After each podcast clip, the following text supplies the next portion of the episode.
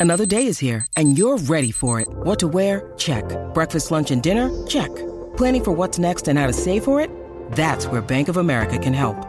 For your financial to-dos, Bank of America has experts ready to help get you closer to your goals. Get started at one of our local financial centers or 24-7 in our mobile banking app. Find a location near you at bankofamerica.com slash talk to us. What would you like the power to do?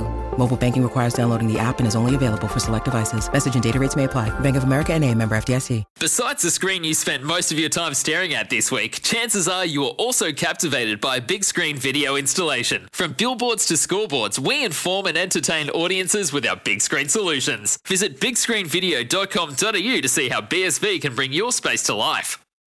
G'day, Mike Hussey here, but you can call me Mr. Supercoach. KFC Supercoach BBL is back and there's 25 grand up for grabs. So what are you waiting for? Play today at supercoach.com.au. T's and C's apply. New South Wales authorisation number TP slash 01005. From behind the stumps to behind the mic, nothing gets past Smithy. This is Mornings with Ian Smith on SENZ. Yes, good morning. It is uh, three past nine here on Mornings with Ian Smith. Ricardo Ball in for Smithy, who is, of course, at the T20 Cricket World Cup. Uh, coming up on the show shortly, actually, one of the coaching staff of the Black Ferns, Wes Clark, one of the assistants, he's going to join us and we'll talk about uh, the team's last group stage match against the Scots this weekend kicks off 4:45 uh, in Whangarei on Saturday. They made 10 changes to the starting 15. Obviously, going to give some players some game time and maybe look at a few uh, potential options going forward as well. So we'll talk to Wes about that, uh, some of the players coming in, some of the players getting rested, and what they learnt from that Welsh game. We're also going to be uh, talking uh, with Ravinda Hunia from Sky Sport on the UFC. That is uh, after 9.30. It is, of course, UFC 280 this weekend. Some big fights this weekend as well. And uh, looking forward to seeing uh, Charles Oliveira up against Makhachev and uh, Aljamain Sterling going head-to-head with TJ Dillashaw, amongst others. So we'll uh, talk to Ravindra about that around 9.30 this morning. After 10... I'm going to head to the UK, catch up with Ricky Henry. He is the Kiwi Ferns coach. Uh, Kiwi Ferns, of course, uh, getting ready for their Rugby League World Cup in the UK. They play November the 3rd as their first game against the French, then November 7 against the Cooks, and November 11 against the Aussies. And I went, hang on, how's this tournament working? And then I looked at the other group. England are in the other group with Brazil and Canada and PNG, and I went, who the hell did this draw? How, how are the, there's, they've had five women's rugby league World Cups, right? Three of them have been won by New Zealand and two by Australia. So how are those two teams in the same group? Do you think that draw was done by a certain Liz Truss? well, potentially. Potentially. She should have quit before she did that, uh, obviously. I mean, yeah. I tell you what, so they, they're going to install a uh, one of those revolving doors at number 10 Downing Street, I think. Yeah, didn't that used to be the joke about the Aussies that they would have a rotating door of prime ministers? Now it's uh, the UK's now turn. it's the UK. Yeah, for they, there was I think it's uh, one of the highly reputable uh, British papers, the Daily Star, I think it was. Uh, they did a joke thing to start with, but it's actually blown up now because um, obviously they'd been through a few prime ministers in the last little while, and so they did "Who will last longer, Liz Truss or a lettuce?" And they did a lettuce up with a wig and makeup and uh, and everything, and the photo of Liz Truss, and they just basically live streamed this camera on them to see, and then she's quit, and the lettuce is still going, so the lettuce won people now wondering if Lettuce is actually the prime minister. Well, well I can't, I can't uh, confirm nor deny that. We'll, we'll, have to, we'll have to get to that a little bit later on. Now, uh, yeah, we'll talk to, talk to Ricky Henry anyway. Got sidetracked.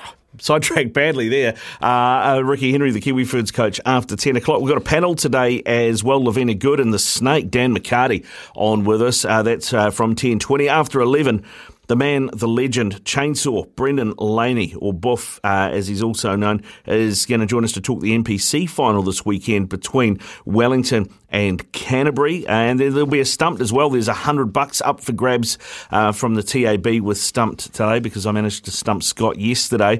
Mick Guerin's going to join us before 12 as well, and we will look at what's happening on the mail run tomorrow and the big harness racing action from the weekend. But Joining us now is Black Ferns assistant coach uh, Wes Clark. G'day, Wes. How you doing, mate?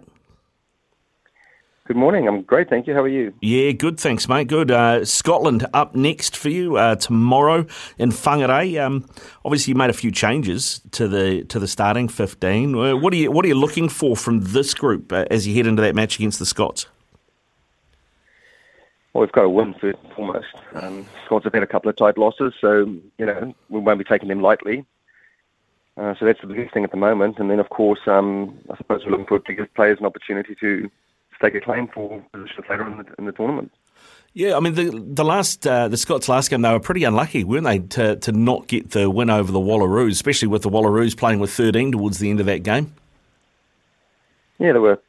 Wouldn't say unlucky, but they were close in, in both their last two games. So you know, they're a good team. Um, I know they have an injured fullback, but other than that, they're, they're very similar to Wales um, in the way they play. So you know, we're expecting, and, and every team so far seems to have stepped up against us. If you look at Australia versus us and you compare that to Australia versus Scotland, um, you know, teams seem to step up against us, and I suppose it could be their last game as well this weekend, so they might just come out firing. Yeah, well, I mean, it's it's going to be a great test for you guys as well. I mean, I I would imagine that the Scots play similarly to Wales. A lot of those Six Nations teams tend to play a similar style of, of rugby. Would that be a correct assumption? Yeah, well, look, they're all strong in Wales in particular. They kick quite a bit like like the Welsh, like all the Northern teams do. So yeah, I suppose a similar sort of onslaught expected. Um, their set piece is pretty good, so you know it should be similar.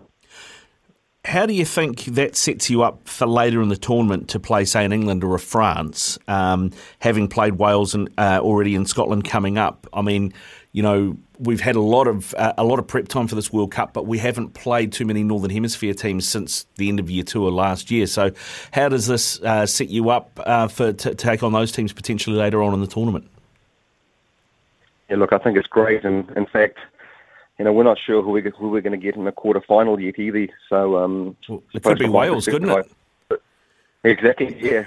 And I probably prefer it was a northern team rather than playing Australia for a fifth time this year. So, yeah, it's good for us to practice defending those mauls, um, to practice other techniques of avoiding the maul, um, and you know, uh, play against the kicking game plan as well. So it's it's pretty much perfect for us, really. Yeah. Well, I mean, that Welsh game there's been a change in direction uh, since the Northern Tour and, the, and, and, with Wayne Smith coming in. It's a it's a it's a quicker game. Uh, it's trying to keep the ball alive more, obviously, um, but you've got to be able to earn the right to do that to be on the front foot as well. So, what did you learn from the Welsh game that you can take further on?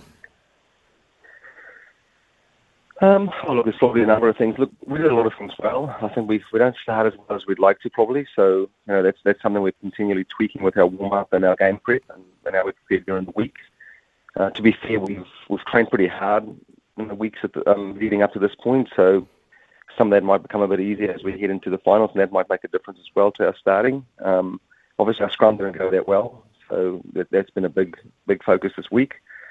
Um, and you know, the areas we've done well in things like our counter attack, um, you know, off getting opposition ball. So hoping to get a bit more of that this week as well. Yeah. So uh, what's the focus been this week? Are you you been focusing on that set piece?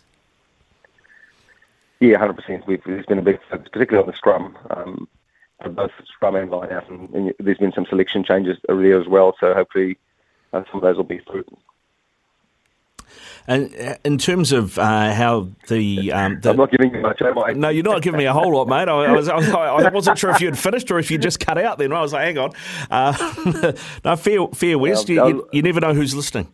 I never know who's listening, mate. But yes, it has been a focus. Yeah. Well, I mean, that's um, in, in, terms of size, I know that you've gone for more pace and mobility. And, you know, someone like, say, Eloise Blackwell, who's been in the Ferns set up for a long time, she hasn't made the tournament team, but she is a bigger body that you. You know, I, I would look at it and go, um, you know, she's somebody that could come in handy against these Northern Hemisphere teams. Uh, in terms of size, how do you stack up? I haven't got the calculator out, but how, how do you stack up in terms of size of the forward packs against some of those Northern teams?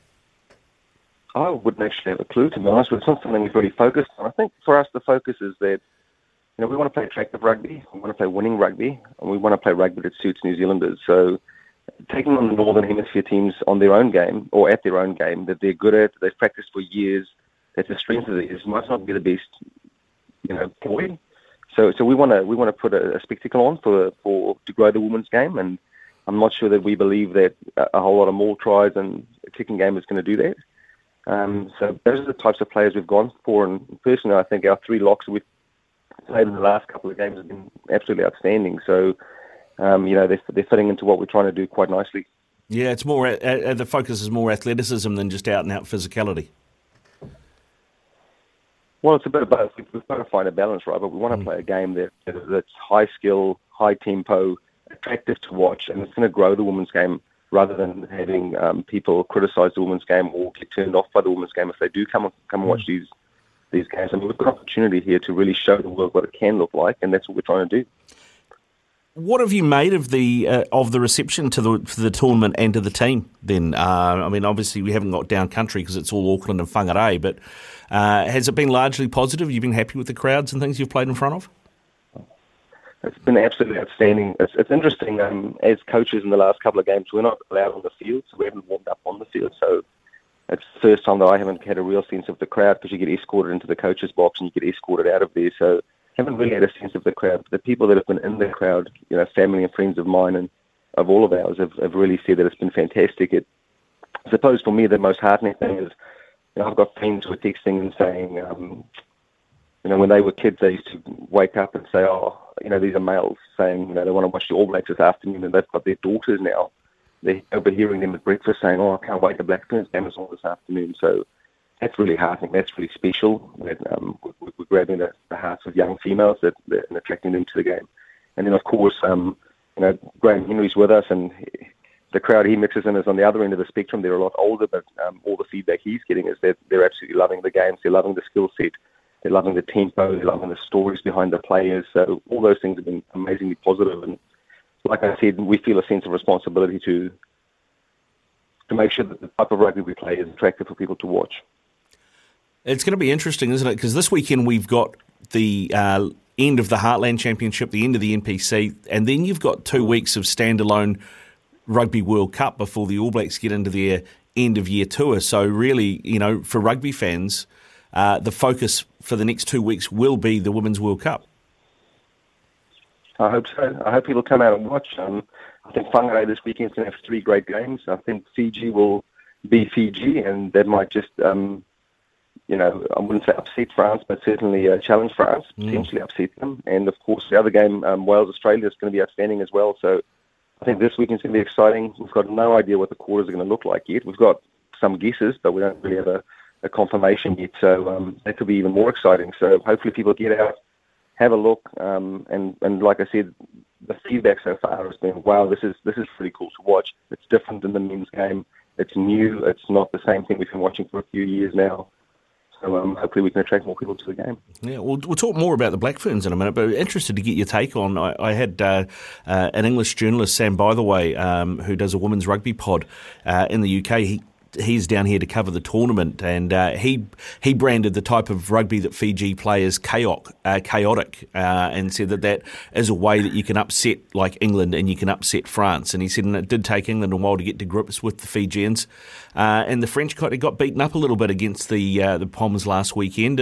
He said there was a slither of a chance we could see an upset here. What do you think? Um, I think there's a sliver, slither of a chance sliver of a chance anyone can get an upset in any game. That's the beauty of rugby, right? Um, I think the more the more varied teams are in their attack, the, the, the harder they are to plan for. So as a defence coach, you know, I, I like playing teams that are really structured because you can plan for that. And um, Fiji's be really hard to scout. Like they don't know what they're going to do. How does opposition going to know? So, and there's a little bit of that in our games, as you'll see as well. Um, you know, we're, we're trying to do things, finding space on the field, moving the ball to space in different ways. So hopefully that makes it hard for anyone trying to scout us. Yeah, and, well, and then uh, Wales, Australia. Of course, the Aussies will be missing a couple with those red cards they had. You've played both teams. Yeah. How do you reckon that game will go? Who, who do you think is going to finish second in the pool? I'd hate I'd hate to put a statement like that out there, but um, I think it's going to be an outstanding game. I think um, the Welsh forwards showed last week that they you know, their set piece is really strong, their kicking game's really good. I think Aussie will be disappointed in their overall performance against Scotland. Mm. I think they really got up against us and maybe didn't back that up in their second game. So if they get back to their best, it'll be a thriller, mate. Yeah, it will be. You should get into politics after your rugby career, Wes. It was beautifully, beautifully negotiated, that answer. Uh, I try not to make the headlines for the wrong reasons. no, fair, mate, fair, fair. Um, let's get back to your team then. How's Kennedy Simon looking? When do you think uh, we'll see her back on the park? But I watched her run yesterday. She looked outstanding. Um, I'm hoping for next weekend. It's, it's hard to tell. It's a lower league injury, and as you know, they, you know, because we're constantly running and we're constantly on our lower leagues, um, they can flare up again once they look like they're going good. So, but at the moment, she's looking fantastic. We're excited to see her go, and my expectation would be next weekend. Okay, and the same with um, Stacey Fluhler.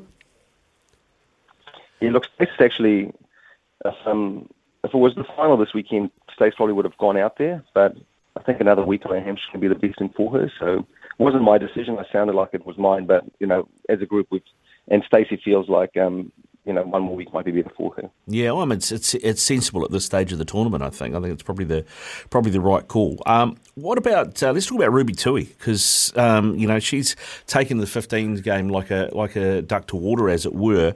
I've had a couple of. Mm. Former Black Ferns on uh, over the last you know sort of couple of months talking about uh, the the Ferns and this, this World Cup, and some of them have suggested that Ruby has been played on the wing because I'd said, well, you know, from a sevens perspective, the way she runs broken field play, she might be better placed in 15 rather than on the wing. But the suggestion was that maybe her positional play wasn't quite there for 15s yet. Uh, she was given the, the, the, 15 jersey for, for, for Wales. How do you think she's progressing in, on that front? Oh, look, Ruby's a special human on and off the field, and you know she gives everything to everything. And uh, what I love about her is she's she's a true professional in the sense that um, you don't need to have um, you know long explanatory conversations with her to explain concepts. She gets things quickly, and typically she's able to once she gets it, go and uh, you know go and uh, what's the word I'm like execute that, that whatever she's just learned. So um, when she's taken to it, like you said, duck to water, I think she went really well last weekend. Um, you know, personally, I spent another um, uh, an hour or so in front of the whiteboard with her just the other night on her fullback positioning. And, and you know, we've got a great squad here. So Renee Holmes, the other fullback, is spending a lot of time helping her understand her positioning as well. So, like everything with Ruby, I think it's a, a matter of time. And usually with Ruby, that's a short time. Uh, Portia Woodman gets a chance to put her feet up this weekend. Maybe gives the rest of the tournament an opportunity to catch up on the try scoring front as well, eh?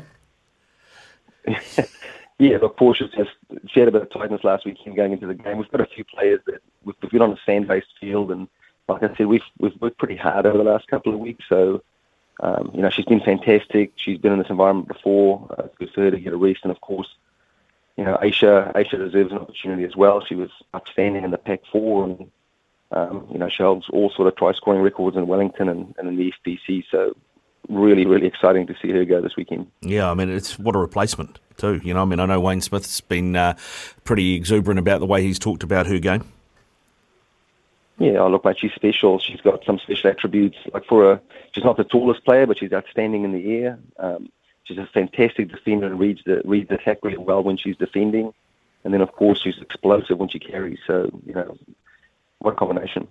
Yeah, it's going to be uh, it's going to be great to see her back out on the park in the black jersey. Um, also going to see Arihiana uh, Marino Tauhinu uh, captain the side and play halfback. I was kind of surprised that she got the captain's armband given it's only her second test start, uh, but she gets to do that in front of her hometown and too in Whangarei. Yeah, look, Ari is a key part of our leadership group, and um, you know, again, she's strong in, her, in herself. She's a, an authentic person. She's strong in her tikanga Māori. Um, she's she comes from up here and she's got strong ties to the region as well. And you know, it, it felt like a great reward for a player that's worked really hard to get herself in the best possible shape and position. Um, she works incredibly hard, even in her bedroom on her passing, etc. So um, really leads the way for other players um, in terms of you know coming from somewhere where maybe she didn't understand professionalism to be now being one of our, our best leaders in that area. So that's a great reward for her, mate. And I think it was, I don't know if you saw the social media, but there was a loud cheer when she was announced. Yeah, which is great. I mean, Kendra has been so uh, key to the Black Ferns in that position for so long. It, it kind of, uh, you know, for a long time, it's been like, well, if she goes down, what happens? But uh, I mean, Arihiana looks like she's she's there, thereabouts. She's, you know, you, you don't lose too much if Kendra's not playing if uh, if Arihiana's on her game. No, not at all. I think all three of them. I think Ari Bayler played well last weekend as well. Um, I think we Ari um, Ariana uh, Marino is. Um, really strong, particularly off the bench usually. she's got a strong game around the ruck and putting other people into space around her and little sniping runs. Um, so I'm looking forward to seeing those against Scotland. We've looked at their defence and how they do things, and we think she'll be a good fit for this game. Wes, best of luck to you and the team uh, against Scotland, mate. And uh, you know, I, I think uh, you know most of New Zealand wishes you wishes you all the best, and we're looking forward to that that playoff footy. And uh, I, I, just hope that we get to see you in the final and we get to knock over the Poms. I hope you do too, mate. Thank you. Go well, Wes. Have a great weekend and uh, give our best to the team. Thank you very much. Appreciate it. Cheers. Wes Clark, the assistant coach of the Black Ferns, with us here on Mornings with Ian Smith on SENZ. It is 9.22. Summer or winter, he's the voice of sport in our Aotearoa. This is Mornings with Ian Smith on SENZ.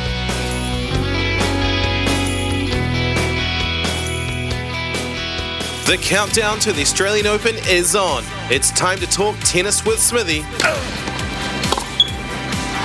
Game, set, match. Experience the best of the Australian Open and the best of Melbourne with AO Travel. Visit OzOpenTravel.com. 9.27 here on Mornings with Ian Smith talking tennis. Well, it's actually, it's kind of tennis adjacent, Logan. Um, have you heard of pickleball? Ha- is that the sport that's taking over the world and Tom Brady uh, is getting involved? Yeah, it's kind of like paddle tennis. You remember paddle tennis as a kid in New Zealand? Oh, yeah. It's like the plastic bats that are kind of sort of halfway between a squash racket and a tennis racket, but they're all plastic. Shorter net. Yeah, pickleball. Um, because there's a guy, former junior Wimbledon champ, Noah Rubin, has quit his tennis career to go full time as a pro pickleball player at the age of just 26. So it's not like he's going to the end of his career, right? And he said, uh, the tennis court is just way too big and there's way too much ground to cover. I recently came across the pickleball court and it clicked. This is where I belong. This is home now. And in this sport, size doesn't matter because he is five nine. I suppose in tennis now it is going to the bigger guys with the big serves, right? I would have thought size would matter a little bit. Like his reach for pickleball is not going to be that great if he's five nine. Yeah, but I mean, I think it's because it's a smaller court. It's it's not as important. I mean, because it's a smaller court than tennis, right? So your mm. reach isn't as important. I guess he said, "I'm not a tennis traditionalist, but there's a love for the sport." And when you see something like pickleball coming in and so quickly taking over, he's saying taking over, uh, the knee jerk reaction is, you know, get the F out of here. No chance that this sport is going to be anything. No chance it's going to be worth a look. But then I put my ego aside and I was like, wow, I get it now. It all makes sense. And, uh, yeah, as you say, Tom Brady has bought a franchise. So this is going to be the next the next craze to to sweep uh, sport in the US? Do you think? I, I, I, every time something like this comes up, I go back to that movie uh, Basketballs that the guys from South Park did. Yeah, look, I don't see it happening. I mean, I don't see it taking over tennis. That's for sure. A game that is absolutely steeped in tradition. I just do not see that happening. Yeah, exactly. A game that's steeped in tradition. You know who's going to be the next person to buy a professional pickleball team and maybe even switch codes? Who? Nick Kyrgios. this has got Nick Kyrgios written all over it. Uh, yeah, but you've got to have Nick Kyrgios at the Australian Open. Well, we could have the Australian Open, Pickleball Open. That's that could that could yet happen. So yeah, there you go. Look, uh, that is your your tennis update. Go and check out some pickleball. Um, Meg Charity, who is a pro pickleball player, has said it's basically like ping pong on steroids. If you want an explanation of what this game looks like, so there you go. That uh, is your tennis update brought to you by Australian Open Travel. When we come back, uh, Ravindra Hunia from Sky Sports going to talk UFC with us right now. Though it is time for the news and sport with Aroha.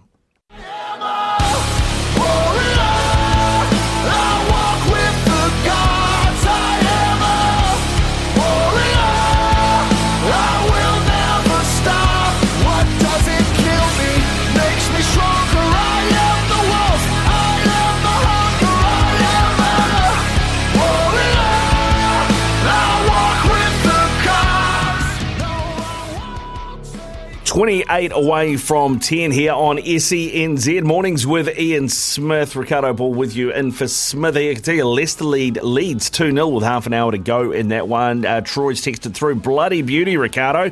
Fulham and Leicester bet this morning. A bit of cash in the kitty for a busy weekend of sport.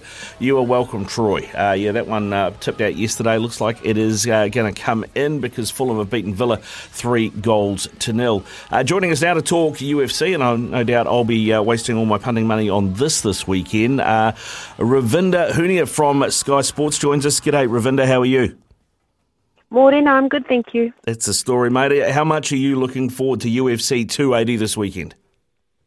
Yeah, I'm really looking forward to it. That press conference really helped with the excitement levels yesterday, so I'm really eager to see how these fights go down. Yeah, I mean, Sean O'Malley might look a bit like um, uh, Ronald McDonald on crack, but uh, I mean, the, the, the way that that went down, that he certainly provides entertainment. I just looked at his ranking and went, it's number 12 versus number one in the Bantams. How has this happened? How has this matchup happened at UFC 280? Because, I mean, if he can somehow uh, finish Petr Yan, surely he is then in line to, to take on the winner of TJ Dillashaw and Aljamain Sterling. Absolutely, that's the natural progression, right? If you're fighting the number one contender and you win, then you get that title shot. So to be uh, ranked 12th and to get that opportunity is huge for Sean O'Malley. I think a lot of it to do, sorry, is to do with what he brings to the UFC. He's a very entertaining fighter. He brings a different type of um, audience to the UFC as well. People want to see, you know, what happens to Sean O'Malley when he goes into a fight. Of course, he does very, very well, but in the same token, ranked number 12, he hasn't fought any of the heavy hitters of the bantamweight division. So to be put into a, you know, a, a cage with Petr Yan, who's number one, who has fought at the top, is going to be a very interesting fight. How, I mean, both of these guys like to stay on their feet, right? It's very unlikely that mm. this fight is going to go to the mat. Um, how do you think Petr Yan approaches this? Is this about trying to take Sean O'Malley past the third round, or is he just going to take it round by round?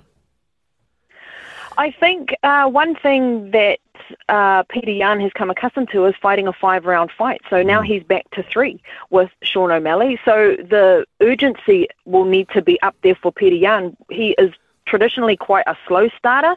He does take a round or two to, you know, suss out his opponent. So he's going to have to get the ball rolling rolling quite quickly with Sean O'Malley with only three rounds to work with. He's you mentioned a stand-up fighter. He fights out of Tiger Muay Thai. Um, but he does have a bit of wrestling under him, so he can, you know, try and shoot and try and get points that way. Um, but I do expect to see this as a slugfest. He'll be trying to work that pocket big time, get on the inside of Sean O'Malley, who is a really great long rangey fighter.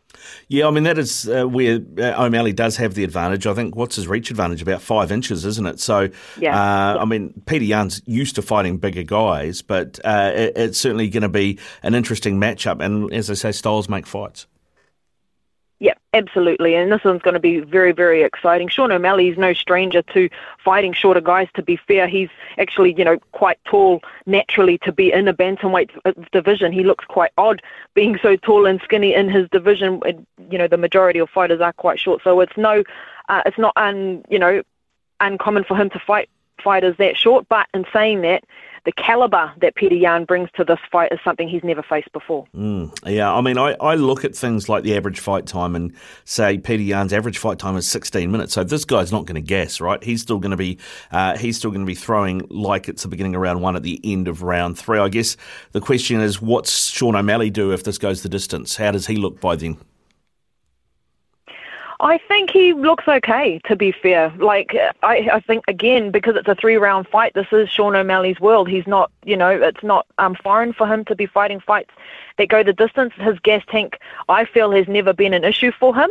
Um, I do think, though, that Sean O'Malley will be perhaps wanting to finish that fight because I'm not quite sure what his output will look like against a Petr Yan who's, you know, really fast and dynamic, who can perhaps put, lay a lot more punches and throws um, in a fight than perhaps Sean can because he's throwing from distance and you know, going for precision rather than volume at the best of times, maybe give or take one or two of his fights. So I don't think gas tank will be a problem for either fighter. It's just going to be who can impose their will the best. Yeah, I mean, Petr Yan, half his fights or half his wins have gone to decision. Would that suggest to you maybe he, he doesn't have the power to finish someone like O'Malley? Yeah, perhaps, perhaps he could be right there. Um, and you know, again, five round fights makes for a very different look. Um, a lot of the times you, you can get to the third round and go, come on, Petr Yan, you need to put your foot down. You need to do something seriously quickly now. And then in the last two um, rounds of a fight, he, it, it all comes, it all unfolds, and he's throwing, and he's, you know, and it's a lot more of a war in those last two rounds. So if he can get in there quicker and impose his will and power faster, I think he will have ha- will have success in that area. But yeah, it's going to be interesting to see if he can actually do that. Yeah, now the winner of that fight, as I mentioned, uh, will probably uh, get a fight in the next few months against the winner of Aljamain Sterling and TJ Dillashaw. Um, that is the bantamweight title bout at UFC 280. Aljamain Sterling, once again, we've got a taller guy. Well, not a taller guy, but a guy with a big reach advantage uh, here. You know, he's got a four inch reach advantage on TJ. Um, but I look at this and I, I wonder, I'm, I'm not a TJ Dillashaw fan, but he he has pop, man, and he can he can knock guys out. Uh, Aljamain Sterling is not that fighter, and he doesn't tend to submit a lot of guys either. He tends to be a guy that just dominates fights and then wins on the cards, right? So for me, this if I'm going anywhere, I'm probably going to Dillashaw on this.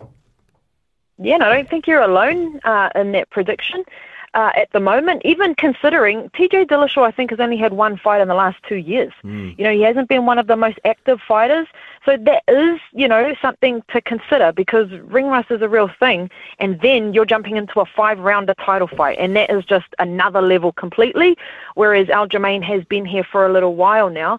Um, but you're right. Aljamain's um, reach advantage is actually quite it's quite weird how long his arms are, but it makes for, you know, when he goes for those shoots and he's going for takedowns, that's his advantage. And you're right, he's not really submitting guys on the ground, but he is trying to take them into deep waters and drown them on the ground, get that control time, and win off the cards. But I'm excited to see what TJ Dillashaw can bring too because he does bring that excitement factor. We remember those wars that he had against Cody Garbrandt where, you know, it's a stand and bang type thing. And I'm just not too sure if Aljamain Sterling would be able to you know, withstand that type of storm, you're probably going to see him trying to take him to the ground more often than not. Mm, and that's the other thing is TJ Dillashaw has a really low centre of gravity, particularly the way he fights. He's got quite a wide stance, and his takedown mm. defence is like I think 80 80 odd percent. So, I mean, he's a hard guy to get off his feet. I mean, you, you kind of, I, I, I kind of wonder if we're going to see sort of, you know, a, a street Jesus Ben Askren type uh, scenario where maybe the knees come into this, you know? Yeah, perhaps. And at the same time, TJ Dillashaw will want to be putting on a show here.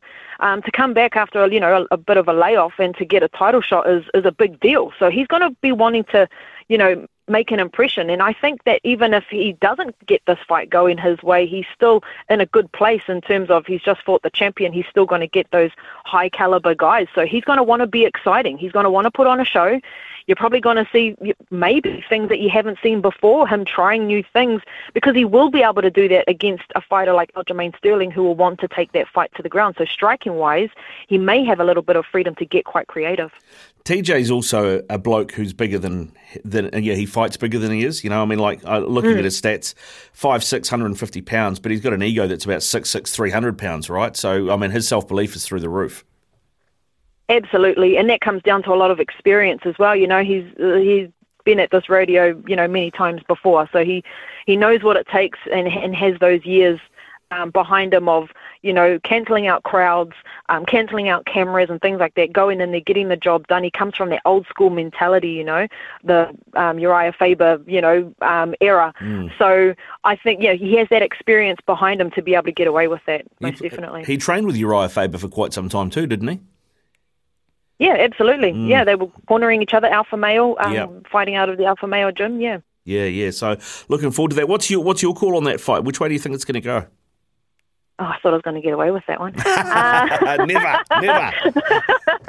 no, um, I'm going to back TJ Dillashaw as well. I think he comes with more tools in the belt. Yep. And uh, it'll be nice to it'll be nice to see uh, TJ back on top. Yeah, yeah, that's the thing. I mean, it's that it's that pop that he's got that I think you know when someone like Aljamain Sterling, you got to go 25 rounds and not get caught, and you got to last 25 rounds with a guy who has knockout power. And I just don't know that he's, um, you know, after we've seen I mean, Petr Yan was unlucky in that first fight against him, wasn't he, with the, with the DQ? I, mm. I, I, just wonder how he'll go against somebody like this. And, you know, I mean, how good would TJ Dillashaw Petr Yan be as a title fight in a few months? Oh, that would be absolutely exciting to watch. Two strikers, you know, on the feet. But, you know, if it does go to the ground, you know, the scramble is going to be just as exciting as well. So, I would I would even you know argue that a Sean O'Malley TJ Dillashaw mm. fight would probably be exciting as well. Yeah, no, well, yeah, I think either either in that in that case because yeah, a couple of strikers going at it is uh, is what you love to see in the UFC. Uh, let's talk about the uh, the main event. Uh, Charles Oliveira up against Islam mm. Makhachev, the uh, lightweight title fight. Uh, it's going to be the opposite of what I just talked about. There's going to be a lot of cuddling on the floor in this fight, I think. Yeah, I think so too. Um, that's both their strengths, obviously, and um, yeah, this fight is quite intriguing because we spoke about you know Sean O'Malley not fighting those those top guys of the division in, in bantamweight, and Islam Makhachev is is kind of in the same boat, despite being ranked um, number four. He's just such a dominant fighter in the way that he goes about his business, and as you mentioned, a lot of it on the ground. He's from Dagestan. He's coming out of you know Khabib's camp, mm. so there's going to be a lot of wrestling involved. And this is probably, although Charles Oliveira does have strong jiu-jitsu and he's showing that in his fights, he hasn't come up against competition on the ground like Islam. And I think to an extent, he's Charles Oliveira is something different for Makhachev as well, right? Because the Dagestanis wrestle differently to say uh, the Brazilians, particularly the the, the BJJ exponents. Um, so this this could be interesting. I I look at, at, stats, and you know stats don't always tell you the whole story, mm. uh, Ravinda, but I do look at this and I go, takedown defense for Makhachev is eighty eight percent. Takedown defense for Oliveira is 57, and takedown accuracy yeah. for Makhachev 65. For Oliveira, it's 40. So Oliveira loses on both of those. So you've got to say that given this is going to be on the deck, it does look like it's in favour of Makhachev.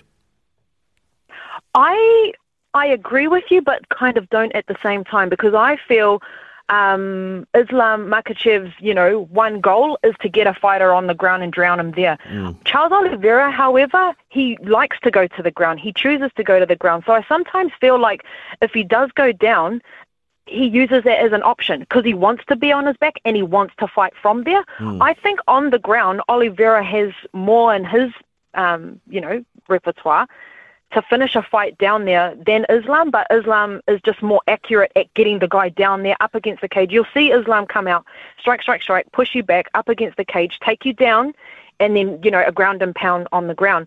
Whereas with Oliveira, um, I think you take him down anywhere in the cage, whether it be against the cage or in the middle or whatever, he's got submissions for days. So I think it's it's actually quite dangerous once they're down there. You don't really know how it's going to go because if Charles Oliveira sees an available limb of Islam Makhachev, it, I don't think that it will survive. So the precision in this instance will have to be very, very accurate because Islam will not be able to make one mistake on any of the shoots or anything he does on the ground because Charles Oliveira will just gobble it up. So I think I think on the ground, I would give it to Oliveira off his back. Okay. Uh, Oliveira on top might be a different story. Yeah, well, I mean, it's particularly it's, it's interesting, isn't it, the way you put that? Because uh, if they both get what they want, um, you know, it's it's the it's exactly what the other guy wants. You know, one wants to fight off his back, yeah. one wants to get the other guy down there.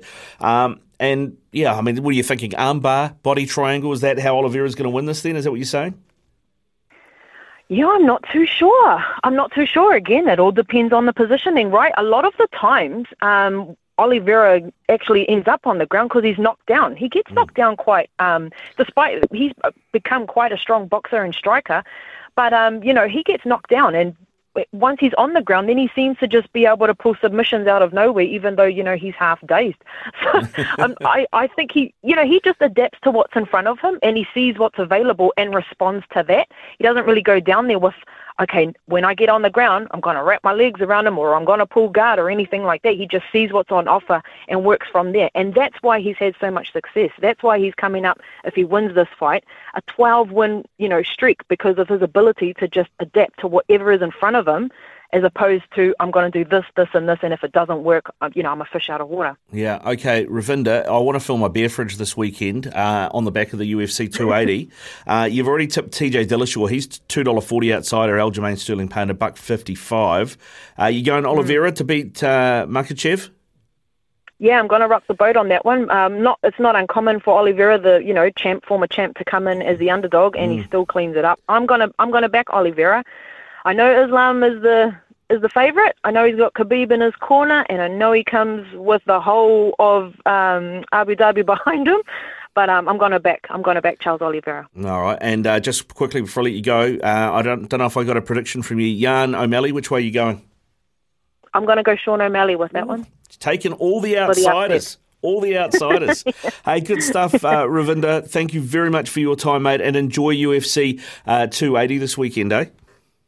Will do, Ehua. Thank you for having me. Cheers. Uh, it is uh, 12 away from 10. Uh, just adding those up, if you uh, if you take the head-to-heads, O'Malley to win, Dillashaw to win, Oliveira to win, it's returning 15.45 at the TAB. Get amongst. Seven away from 10 here on SENZ. Uh, mornings with Ian Smith, Ricardo in for him. Uh, when we, uh, before 10 o'clock, we'll give you our uh, TAB uh, bet of the day. We've got a, a, team multi that we'll get away from you. Just updating uh, the football for you. Leicester 2 0 up over Leeds. Nine minutes left in that one, and looking likely that Leicester will get another win and get off the bottom of the Premier League table. Summer or winter, he's the voice of sport in Aotearoa. This is Mornings with Ian Smith on SENZ.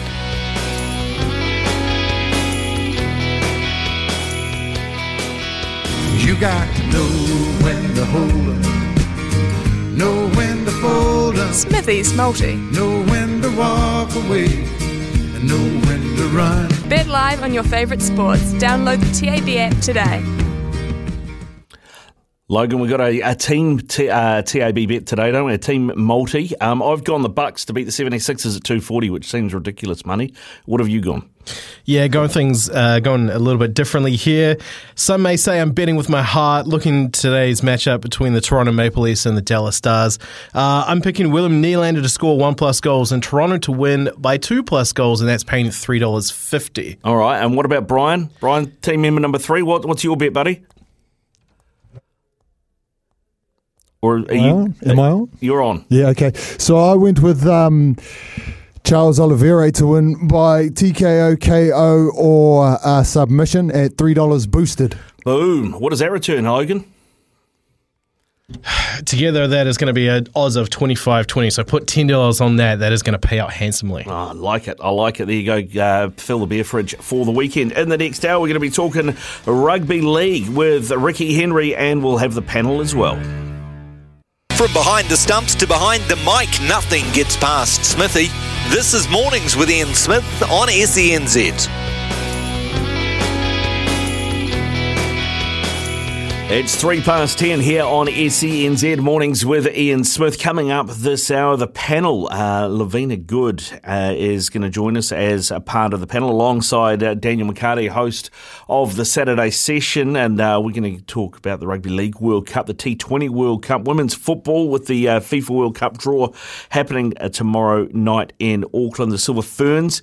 And we'll t- touch on the Breakers as well. Plus, we'll get a love racing update from Louis Herman Watt later on in the hour. But uh, right now it's time to talk rugby league with Kiwi Ferns head coach Ricky Henry. G'day, Ricky. How are you, mate?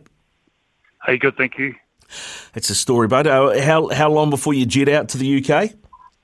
Uh, we leave on Tuesday, so yeah, looking forward to uh, getting over there. Yeah, mate, get over there and, and be a part of it, right? Uh, because it feels like, particularly in the north of England at the moment, uh, there's one thing on everybody's minds: it's all Rugby League World Cup. That's for sure. Yeah, absolutely. I, we're enjoying the games too at the moment with uh, the men's too. So yeah, we're looking forward to getting over there and um, getting amongst it. Yeah, well, great to see. I, I, know we're going to talk about the Kiwi Ferns in a minute, but great to see um, Tony Iro's Cook Islands get up over the Welsh the other day, wasn't it? Yeah, tough game, and um, yeah, those boys did really well actually. They um, yeah hung tough there, and yeah got the win, which was good. Yeah, give themselves a chance. I mean, they, have got to beat PNG, which is you know going to be a bit tough ass to try and get out of that group, but uh, they've certainly given themselves a chance. Yeah, absolutely. Um, you know, hopefully the um, yeah the Tongan team soften them up a bit for those boys to yeah for those boys to get the win there. Yeah, yeah, exactly, mate, exactly. Now uh, your team obviously uh, 20, 24 uh, uh, women in the in the squad that's going to head over to the UK. You, are pretty happy with with what you've got um, following the NRLW. Yeah, absolutely. Um, static with um, the squad that we've got. Uh, got a really good balance here with leadership and also um, some emerging players, but also uh, a group of ladies are really well connected and looking forward to doing really um, good big things over there. Yeah, Raecene McGregor, of course, uh, had a standout year, halfback of the year at the Dally M's. Um, so she's she's going to be key. Uh, I was looking at the groups, mate. Um, I don't know who did the draw, but I, I, think they might have been drunk. How did how did the Kiwis and, and Australia get in the same group? What's going on?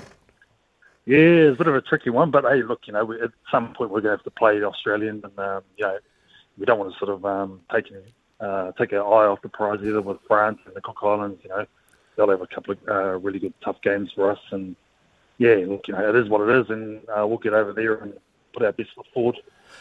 I mean, I don't know um, too much about the strength of the Women's Super League. I haven't seen a lot of it. How strong do you expect England to be? Because, of course, they are in the other pool with an unlikely group of teams in Canada, Brazil, and Papua New Guinea. Yeah, I'm not sure either. To be honest, I've done a little bit of done a little bit of research on England, and um, obviously we're playing France first, so they've had a game during the year, so had a little bit of um, look at the footage there and um, sort of how they're playing. But it's um, actually a pretty tough competition on all accounts. Uh, the Super League One, and they're all aligned with um, a lot of their uh, Super League teams. So uh, expecting, you know, expecting it to be a, you know, a tough match when we win, and hopefully we get to play them. Yeah, I mean, I, I would I would imagine looking at that. I mean, the Kumuls will probably go all right. I don't know too much about Brazilian or Canadian rugby league, but uh, that that pool is England's to lose, right? So if you finish second in your pool, then it's England in the semi final. Yeah, that's that's right. Yeah, we've got um, yeah, obviously a tough to draw, but uh, as I sort of mentioned, we're um, you know we're confident in ourselves and uh, with the team we've got and the players we've got. So um, that's all we can sort of focus on. Yeah, well, I'm not suggesting you will finish second uh, at all. I mean, you've won three World Cups over Aussies too, right? So you, have got you got the wood on on that front. You've got to say, um, how will you approach that group game against against the Kangaroos? Because I mean, there's every chance that if you if uh, that, that you guys might meet later in the tournament. Is that fair? Yeah, yeah, exactly. So we'll um, obviously we've got France first, and then the Cook Islands, and uh, know those are going to be tough games for us. Um, so we'll just focus on them, and then when we get to Australia, gives us a bit of a look, hopefully, for the uh, semi-finals and finals uh, when we play, hopefully, them, them in the, the final.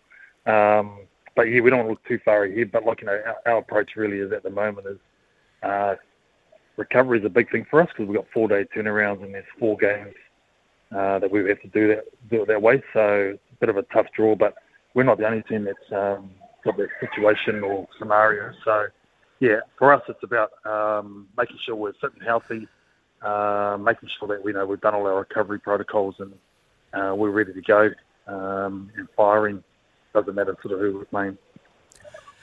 The uh, the mid year test against the Tongans. What did you what did you get out of that that you can take into this World Cup?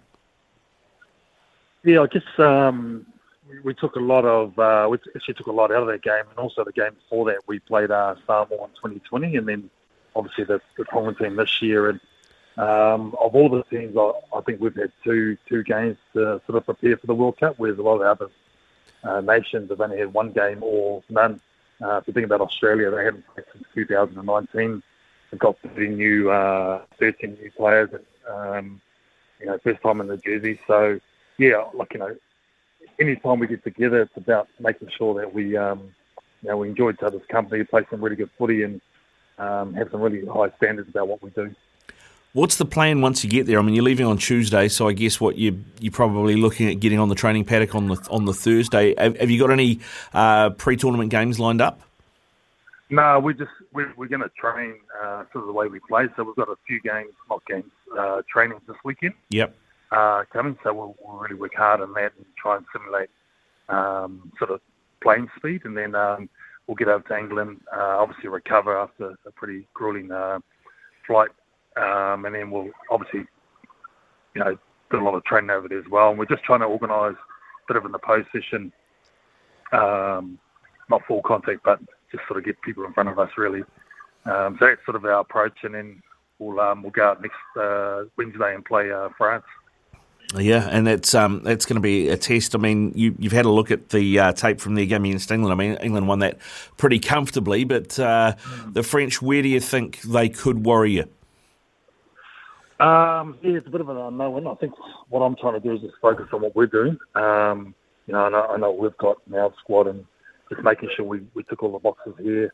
Um, they do have a fullback that, that's pretty good. Um, so, you know, we're obviously kicking away from her um, that sort of stuff. But no, we, our focus is really on what we can do um, and making sure that we, you know, we get our game cycle in, in order, um, you know, get all our, our uh, principles, etc., uh, sorted out before we get on the field. How close in your head are you to knowing what your starting 13 against France will be? Um, I just actually had a chat with the ladies this morning, actually, just around, um, you know, hey, look, every every position's open. Mm-hmm. Um, I want us to have a, an environment where we're challenging each other and uh, no one's a, a given. So, um, you know, from my perspective, you know, there's sort of no one that's secured any position until we, we get out on the field and we start training well and we start doing everything we need to do. And, you know, we'll, we'll take a look at that uh, a little bit closer as we get through to uh, the first game. But, yeah, look, you know, you've got Raecene McGregor, a fantastic player at the moment, um, has been for for a number of years. So, you know, she's been great. Uh, obviously, Krystal Rota is another one that's um, our captain and played some really high level football. You know, you've got Georgia Hale, uh, part of our squad as well. He's a great leader and a uh, real energy bunny around the around the field. Um, then you got some young young players and Matissa Pulu is um, you know a big, robust, powerful athlete who um, has done really well in the NRLW. So some yeah, really exciting times for us. Um, and just looking forward to yeah, getting out on the training pack and then getting out on the field. Uh, um, the bulk of the squad did play NRLW, but there's still a few players, you know, from the Point Chev Pirates and the Ponsonby Ponies uh, that are going to be uh, running around in the team as well. I think the Marlins have got a couple of um, representatives as well. The NRLW is growing uh, year on year, it seems, and uh, we're going to have another two teams next year. How long before you think uh, the Warriors have a NRLW team back in the mix? Yeah, I, I guess um, I think it's a couple of years away. Um, obviously, then coming back from uh, being based over in Australia, then it's been a, a big, you know, for the NRL squad. But um, you know, it's definitely something that we need here in New Zealand. There's a bit of a pathway um, to sort of stay uh, relevant with the game, and also how the game's evolving so much uh, that we're ready, um, you know, to compete with the likes of the Australian teams. Um, so yeah, so you know, from my perspective, you know, we're really keen to get that uh, NRLW team back in, in there as soon as possible. And you know, we've got some really great talent um, locally as well that you know that we we can call on, and um, we need a bit of a pathway. We had a couple of ladies, uh, young ladies, train with us just over the last sort of month, and um, yeah, unbelievable talent. So just got to make sure we've got a bit of a pathway for them to take that next step and you know secure and uh, have some sustainability in our um, Kiwi Ferns program in the future. Yeah, I mean, it's something else I just want to ask you about, Ricky, and I know it's not your job, but you might have some uh, some take on it. You know, I mentioned that that other group uh, at the Rugby League World Cup has Brazil and Canada in it, uh, and I looked at that and I went, okay, well that's unusual. It's different, diff- you know, a bit different. And then I realised that we, we don't have any Samoa or any Tonga at this World Cup. Where are their programs at, given how well their men's teams are going? Yeah, it's a bit of a um, strange one. They'll be quite strong, to be fair.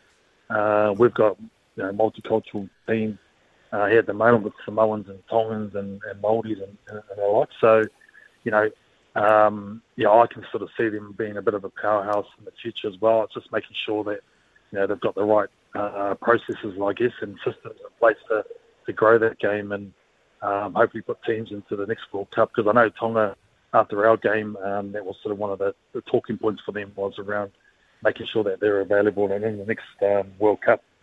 So uh, yeah, look forward to them being part of it. Uh, but you're right, um, Brazil and, and like. Um, it'll be interesting to sort of see how they go. And you know that sort of shows that the game is growing. Um, it might take a bit of time though, but uh, like I said, you know we we're excited to be there and excited to play and uh, want to put our best foot forward. And before I let you go, mate, um, you know, Gayle Broughton ha- had her debut NRLW season uh, after switching from sevens. How do you think she went? And uh, if she was available, would she have been in the 24? Yeah, so um, she, um, yeah, I thought she did really, really well. Um, you know, I sort of respect what she's um, doing there. She, she felt that you know, she wasn't ready for this, this next step. Um, and it's a it's a personal preference from, from my perspective. If she was available, should um, should be part of the squad here. But you know, she's obviously not. But I've, I've got a couple of really good fullbacks as well uh, in our ranks. Um, Apii Nicholls is a proven performer at this level. Uh, has been fantastic at the Warriors and also at the Titans. And I've got um, Autumn-Rain Stephens-Daly, who uh, was at the Knights as well. And, and every time she's put on a black jersey, uh, she's been, you know, in our top three players. So, you know, as much as it's a bit of a loss for us, I, um, you know, I'm really confident that we've got the right players uh, in that position as well. As I mean, if you were coaching Gayle week to week in a, in a, in a club format or you know club situation, would you be keeping her at fullback? Because I look at what she offers. I mean, you know, she's obviously, obviously quick and reads the game really well, but she's also got size and a great offload. I think she'd do a great job on the edge. Yeah, yeah, I I think um, like I think they play at fullback to try and keep her in the game, but also I think there's a little bit of education around how the game's played. Like you can see a lot more at fullback. Yep. Uh, like organising defence lines and uh, people in the defence, but also uh, sort of come out the back of some of the shape that they're running. Uh, maybe maybe that's the development path that they want to take. But like I said, I, I think she can play sort of wing, centre, uh, half. Um, and I think she'll do a great job. Doesn't matter where she is. She's, she's a brilliant athlete. Um, you know, she's got great speed and, and power and, and, and alike. But you know, maybe that's that's the pathway that they're, um, they're taking with her uh, if I was sort of coaching a year, similar sort of approach, just sort of getting her to play and, and making sure that she was comfort, uh, comfortable in, in, in where she was and um, how, how do I sort of accelerate her learning in the game. Yeah, good stuff, Ricky. All right, mate. Hey, listen, thanks very much for coming on. Uh, great to chat. Have a safe trip up to England and wish you all the best for the uh, Rugby League World Cup. Uh, first game against France, Thursday, November the 3rd, mate. Go well. Awesome. Thank you for your time and uh, yeah, appreciate it. No, no problem, mate. Anytime, anytime. Ricky Henry, the coach of the Kiwi Ferns, there with us. That uh, Women's Rugby League World Cup getting underway in a couple of weeks' time. When we come back here on SENZ Mornings with Ian Smith, it is time for the panel. Uh, Ricardo Paul in for him and uh, joining us for the panel today, uh, Lavina Good. How are you, mate? How's uh, beautiful Tauranga? Always, mate. And I didn't think you sounded like Smitty Ricardo. So, yeah, it's good to know it's you, buddy. Good Yeah, to know it's you. Yeah, thanks, mate. And also joining us today uh, is the man who hosts the Saturday session, uh, Daniel the Snake McCarty. G'day, mate. How are you? Rick Dog, what a treat to be alongside you, and what a great honour to be beside uh, Lavina. That's a terrible pun, though, Lavina, isn't it? Couldn't help myself. Uh, well, well, they only call her Lavina Good because Lavina Great was already taken. Apparently, that's uh, that- exactly. That's that's what I that's what I hear. That's what I hear. Hey, uh, seriously though, uh, Rugby League World Cup, Lavina. I know you'll be fizzing for this, mate. Um, we've got uh, uh, the Kiwis get their second game uh, underway on Sunday. They play the Jamaicans, and they've made quite a few changes to the team. What have you made of the of the Rugby League World Cup so far?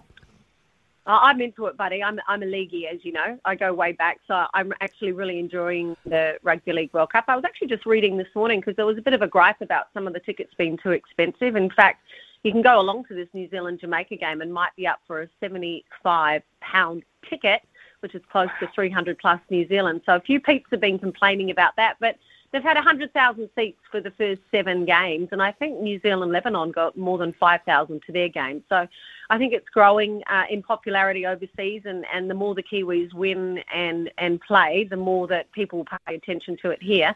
I'm into the changes. I'm really looking forward to seeing Sebastian Kris, just 23 years of age. You'd know he's a, a Raiders centre. I'm looking forward to him getting a chance um, on the wing. I think he might be replacing Mulitalo, I would assume anyway. Mm. Um, and also we get a chance to check out Scotty Sorensen, the uh, two times premiership winning forward for the Penrith Panthers. He'll debut from the bench. And those who are familiar with the Sorensen name will know his uncles, Kurt and Dane Sorensen. So I think it's a great opportunity uh, for him. And I like the other changes as well. I want to see Niukore partnering with uh, Peta Hiku.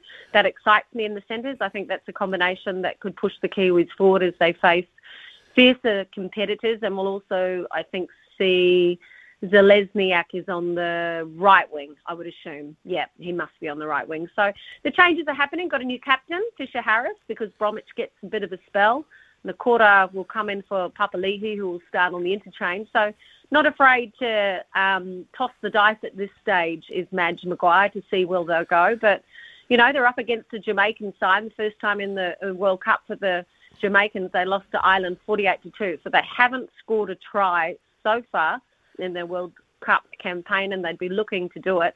I do like one of their players, who's um, the captain from the Huddersfield Giants, Ashton Golding. He can play rugby league. He's a fierce competitor, and he's tough as old nails. So I don't think the um, Kiwis will be resting on their laurels too much. It's about winning, winning impressively, and also getting as many points on the board as they possibly can. And I'm excited for the match against Jamaica, even though most people wouldn't be able to name a Jamaican player. I didn't even know they played footy in Jamaica, but they do because they've got six members from their club side that are representing rugby league at the World Cup. So I'm amped, mate. I'm really looking forward to it. Uh, what about you, Daniel? Uh, Rugby League World Cup, of course, uh, it, it is uh, on available on Spark Sport to watch uh, this uh, tournament, and you know the spread of teams and the spread of talent is probably bigger and, and, and more widespread than I would have thought now coming into the tournament. Yeah, I, I think that's reflected in some of the tight games uh, you know, Tonga, Papua New Guinea, what that was just a converted try. Uh, I think also a converted try. Cook Islands getting over Wales. So there were a couple of uh, tight games. You always sort of worry about the depth across the board, whether it can sort of be compelling viewing to keep our uh, interest over every single group game. I, I, think that can be a bit of a concern. Uh, with all due respect to Jamaica, I expect New Zealand to win, win big. And I, I see this game as, as more of an audition, really. I, I think after this game, everyone who's either not suspended or injured from the Kiwis would have seen some action in the opening two games. So that's the luxury of the softer draw against Lebanon, Jamaica into the key game and group stage against Ireland. So it, it might be a bit of an audition, if you will. So uh, surely uh, the real selection we should be concerned about is next week's, because uh, I think that will be the indication of who they'll go with with the playoffs. Surely, Ricardo, you, you want to build some combinations heading into those uh, into those bigger games of the tournament. So I'm probably more interested on, on the selection on that. But I'm with Lavina. I can't wait to see Scott Sorensen play, the 29-year-old debut- debutant. That's pretty cool in itself, isn't it? Someone, you know, poking around 30, finally uh, cracking the, the international game. But uh, uh, to Lavina's point, that's the fifth member of the Sorensen uh, family um, playing for the Kiwis. It's like 70 years of history. I think we can call them a dynasty now, can't we, uh, Rick Dog? I think we can. Uh, one of my favourite rugby league memories as a kid is of Kurt Sorensen, who was an absolute tank, uh, being mobbed by about three or four Australians, and uh, there was a bit of a, a, bit of a Donnybrook, as they used to say, and Dale Shearer, the little Queensland winger, was stood off to the side, just like loose arming uh, Kurt Sorensen off to the side while he was being held down, and then all of a sudden he did the incredible Hulk and just stood up, and Australians went flying flying any, everywhere. And honestly, you saw Dale Shearer's foo-foo valve give out at that moment in time on screen. Shearer showed some good gas running away from the scene of the crime. Very much so, Lavina. I, I, I don't know if you remember that one.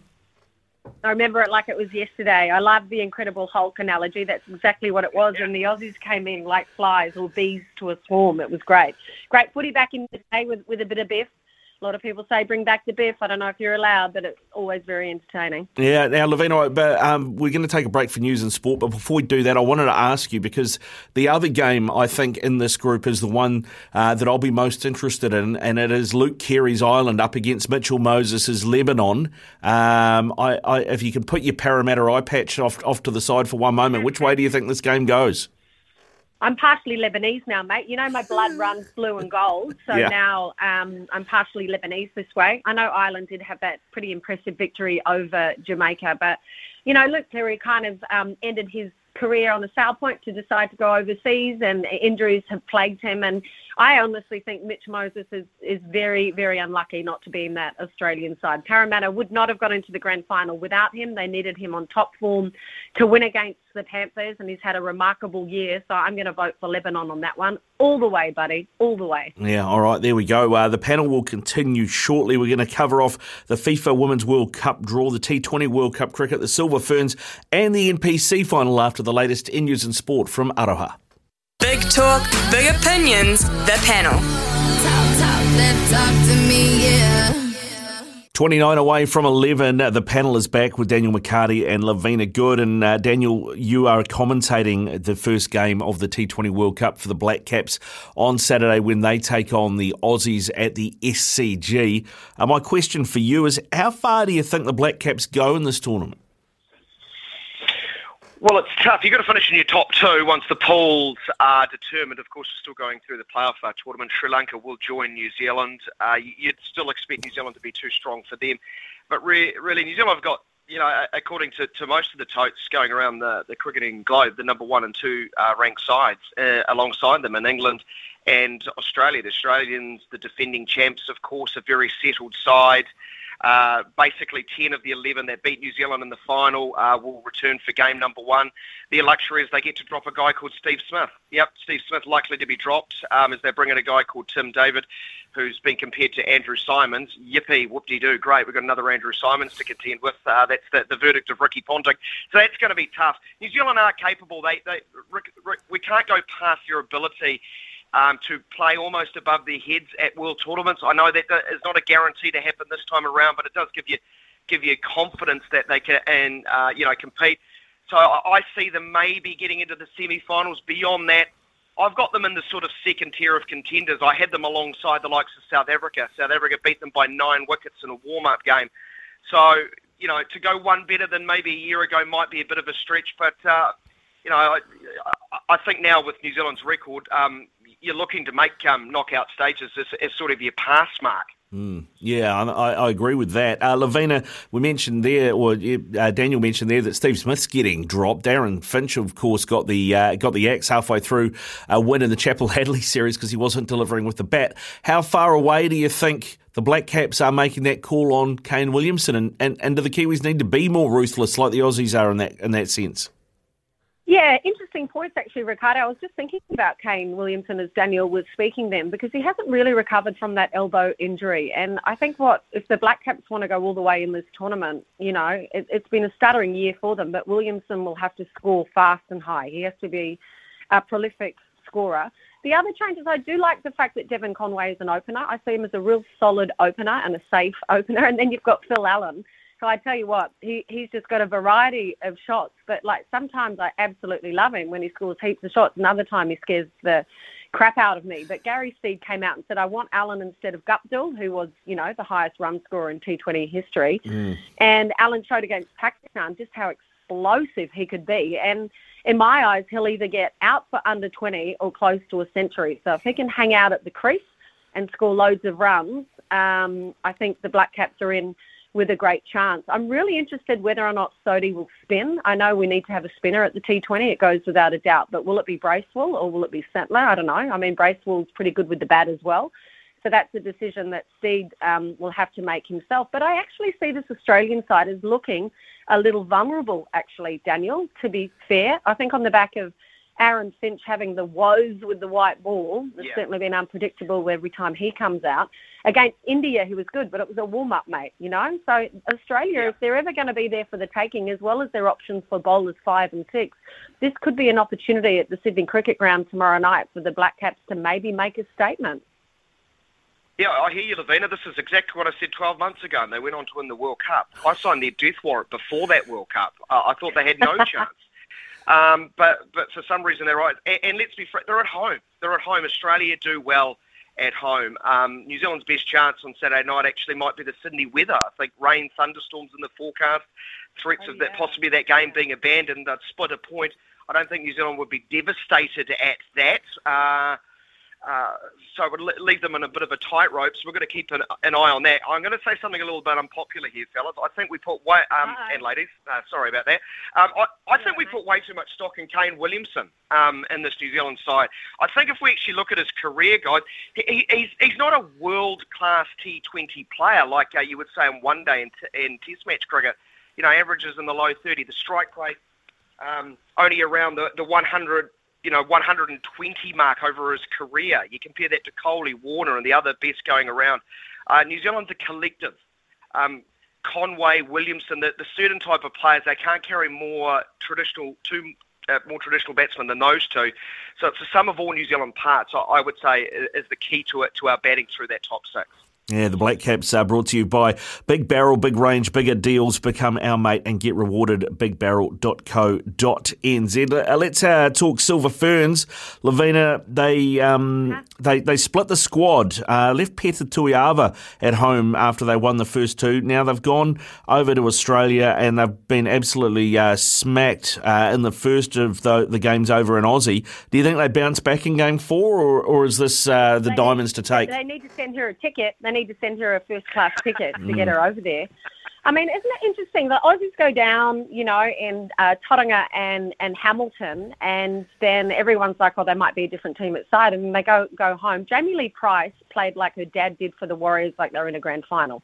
Honestly, she she went through a power of work for Australia. Those netball fans might remember that she represented um, the Magic many, many years ago when her dad was out here and she was only a young gun, 17 years of age. But she, she got a chance to have a crack for Australia. I thought for the Aussies also when I was watching that Jo um, Weston, she did not play as far as I know in New Zealand. I did not see her in those first two games, but she was a menace in defence and she just rattled the Silver Ferns shooters. And, you know, they've got at the other end Sophie Garbin, who also didn't play, who shot absolutely brilliantly. So the turnover of points is really interesting because, you know, all of a sudden the Silver Ferns were thinking, we've won two games, we win one more, we've won it. But in the back of their minds, it's like, oh, there's a goal deficit of 13. Oh, oh there's a goal deficit of 13. So it was almost like a defeatist attitude. And that's mm. why they made so many mistakes from the beginning.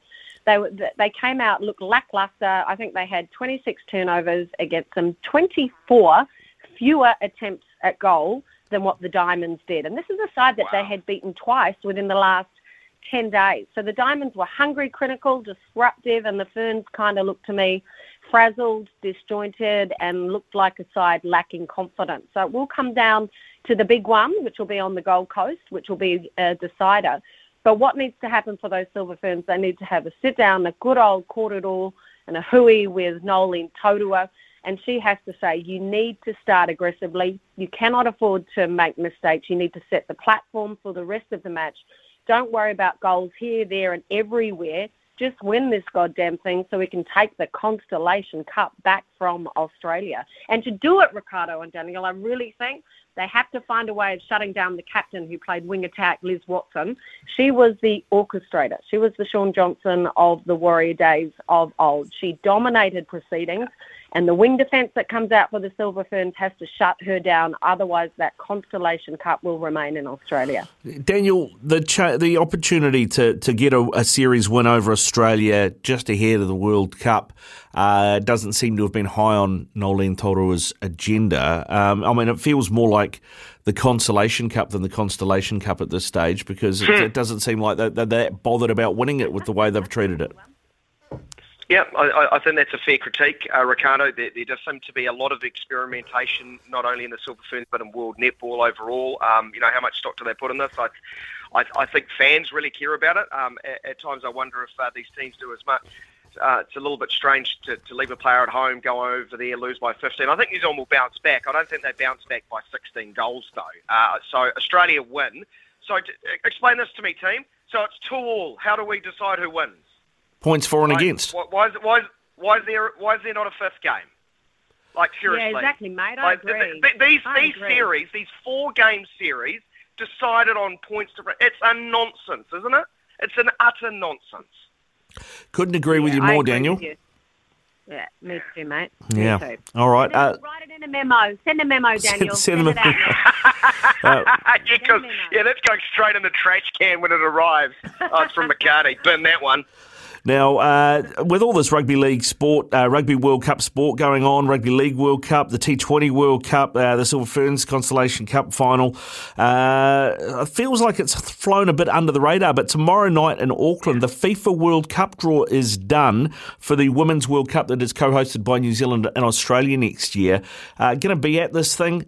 Ian Wright, the former England and Arsenal striker, Gilberto Silva, former World Cup winner with Brazil and for Arsenal player. Uh, we've also got, you know, Zoi Sadowski Synnott's going to be there. Carly Lloyd, the two time winner of the Women's World Cup for the US as well. It's flying a bit under the radar. Daniel, are you, are you hearing much about it? Oh, there's the odd story here or there. Um, it's certainly not flying under the radar as far as FIFA and New Zealand football and all the other head wobblers, as I like to call them. 800 guests Ricardo. 800 guests will be in attendance, um, and, uh, you know, including a swag of FIFA um, fish heads of the highest order, but a great cavalcade of stars you've uh, uh, rattled off there. So it probably has gone under a little bit of, the radar. Carly Lloyd, what an incredible career she fashioned. How's this for numbers? She played for the United States 316 times and scored 134 goals. Uh, an absolute megastar of uh, women's uh, world football, no doubt about that. Um, but it's ceremony, it's pomp. I'm really, I don't care much about who's there. I care about what, um, you know, balls get pulled out of what pots. Uh, the, the beauty of uh, this tournament, 32 teams, it's expanding. It's, it's the largest, so there's going to be more eyeballs on this. There'll be more people watching when the draw's actually made. Uh, New Zealand is co-host the first time it's across two nations with Australia and New Zealand. Get a huge advantage now, don't they? Uh, because they go into pot one along with the other ranked sides. So essentially, a group is made up, the eight groups made up of uh, one team from pot one, pot two, pot three, pot four. All the pots determined by world rankings. New Zealand would normally be, Ricardo, around pot three, wouldn't they? Uh, so Mm. they, they would have generally two stronger teams in their pool. New Zealand will be in pot one. They, they're guaranteed um, that. So uh, New Zealand, Australia will have favourable draws. I'm just keen to see what names get plucked out and who uh, our football ferns will go up against. Lavina, is it is it something that you've uh, that's grabbed your attention? Did you even know it was happening? Mate, it'll grab my attention next July when it kicks off, but the Mm. fanfare is underway. I was pretty cool Ian Wright's coming. I mean, the Crystal Palace god. I was like, that that's awesome, you know, to bring him along. And a few of us have heard of Carly Lloyd because she, she won those two titles for the USA. But I've got a couple of buddies, Ricardo, that are footy frenzy freaks, and they're mumsies of teenage girls um, that are hoping to develop their game to get scholarships overseas so that the, gra- the game grows in popularity and they can head overseas to university. And they mentioned to me yesterday, actually, it was just over a cup of tea, hazy IPA, mate. It was actually a hazy IPA. and um, they mentioned to me yesterday that the, the World Cup um, is bigger than the Men's Rugby World Cup in terms of global television audience, which I had no idea. Mm. And they had all the facts. They said in 2019 in France at the Women's World Cup, 1.1 billion viewers in terms of global television audience watched in comparison to the Men's Rugby World Cup, which was about 873 million. So, it, you know, it'll, I think it'll grapple New Zealand once it kicks off um, next year in July. And I feel as though the sentiments of those that have um, teenage girls or even primary school girls that are hoping to develop their football career to have opportunities overseas will engulf us here all over the motu, I would assume. So I'm excited about it when it happens. Not so much excited about the fanfare that's happening with the draw. I'm more like Daniel, waiting to see who we will be up against and who, in fact, England will be up against. They're the European champs. And I, I love watching the Poms play uh, football, the beautiful game, whether or not it's uh, the men's or the women's. But they had that victory recently, 2-1 over the USA, which was a friendly, and they had the nil-all draw with the Czech Republic. So I'll be keeping a good old eye on England throughout that as well. And I, I'm actually looking forward to this tournament being hosted by Australia and us here in Aotearoa next year. Bring it on, mate. It's Yeah, bring it on, bring it on indeed. Lavina, thanks very much for being on the panel this morning, mate. Great to chat to you. Go well. Have a great weekend. Easy. You too. Nice to speak to you and Daniel. Have a good one. Thank you. And uh, Mr. McCarty, before I let you go, I know you've got the Saturday session tomorrow, but uh, as a dyed in the wool tragic Wellington rugby fan, how is the PTSD uh, ahead of playing Canterbury for the title? 2006, 2007, 2008, 2009, 2013, 2019. Have I got the last six finals right? 0 and 6. 0 and 6. And, and, and I only go back to 2006. I'm sure there's more since they last won 22 years ago. I heard someone say, was it to Guy Heveldt during the week, that, uh, you know, it's been a long time since Canterbury won it. Hey, they won back in 2017 and that ended a streak of 9 and 10 years. Come on, Canterbury, just give us one. That's all I ask. Just one. We're not being too greedy. We're not being too greedy. Just one. Just one, just one. We'll hear more about that on the Saturday session uh, tomorrow from uh, 10 o'clock. Daniel, thank you for your time on the panel. Summer or winter, he's the voice of sport in Aotearoa. This is Mornings with Ian Smith on SENZ.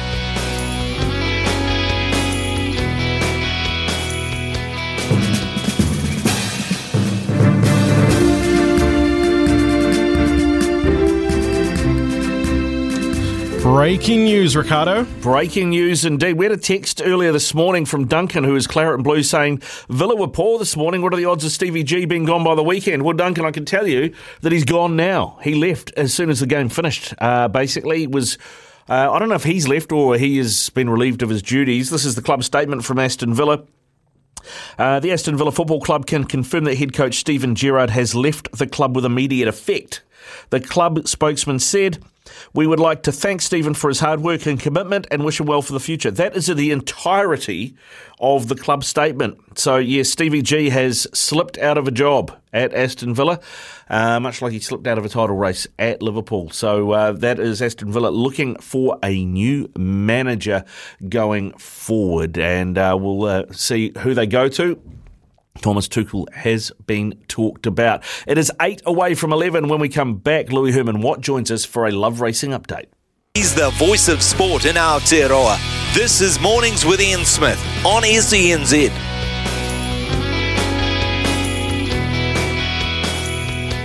The loveracing.nz update. Your home for everything thoroughbred racing. Visit loveracing.nz. Racing's biggest fan. Racing's biggest fan is with us right now, Louis Herman Watt, uh, three away from 11. G'day, mate. How are you? Yes, Rick Dog. I can't wait to go home, have a feed, and go to sleep. Right. I, it's been a hard week on Brecky, uh, but what have you got for us uh, today from a Love Racing point of view? Well, Waverley races today, and a little tasty morsel as a warm up ahead of tomorrow Cox Plate. I actually think there's a winner today, and it's pretty simple. Craig Grills, Robbie Patterson, strike rate through the roof. Another Bella, second up today. And Drew Barrier, a very attainable maiden field of fillies and mares. Race two at Waverley, 25 minutes past one. I mean, it's short. Like it doesn't take a rocket scientist to find this. If you got the two dollars ten, you were laughing. The dollar eighty now. I mean, you could pray for a little bit of a drift, but as I said, that strike rate between the jockey and the trainer is so high. I don't think it'll be drifting. It's just a nice little multi filler, maybe. Um, tonight, there's Group 1 racing at the Valley. Of course, Cox Plate Carnival kicks off. And if you're still awake at quarter past 11, congratulations, I won't be. Uh, you can have a bet on Paul Alley on behalf of me because I think Paul Alley third up here strips fit. This is probably the target race all along. It showed a great will to win last start. Barrier four, James McDonald over the distance, won three times, run second, um, goes good in this sort of state. It just looks like Paul Alley is going to be too sharp for them here. Coolangatta, obviously, the big threat down the bottom of the book from Barrier one again, where she did it last time, but I just think she probably won't get the distance like Paul Alley will. Yeah, all right, interesting. And um, where are you going to be this weekend? Here. Here.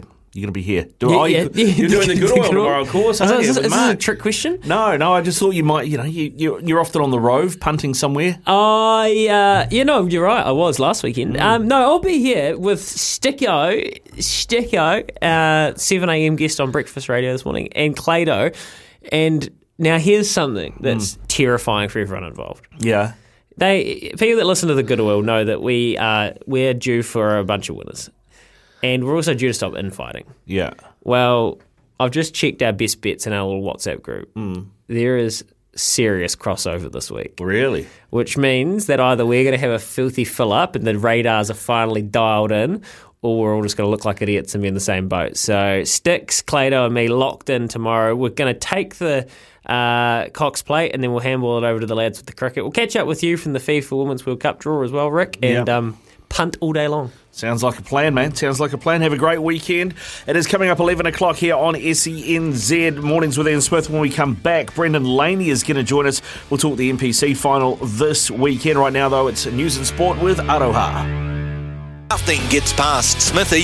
This is Mornings with Ian Smith on SENZ.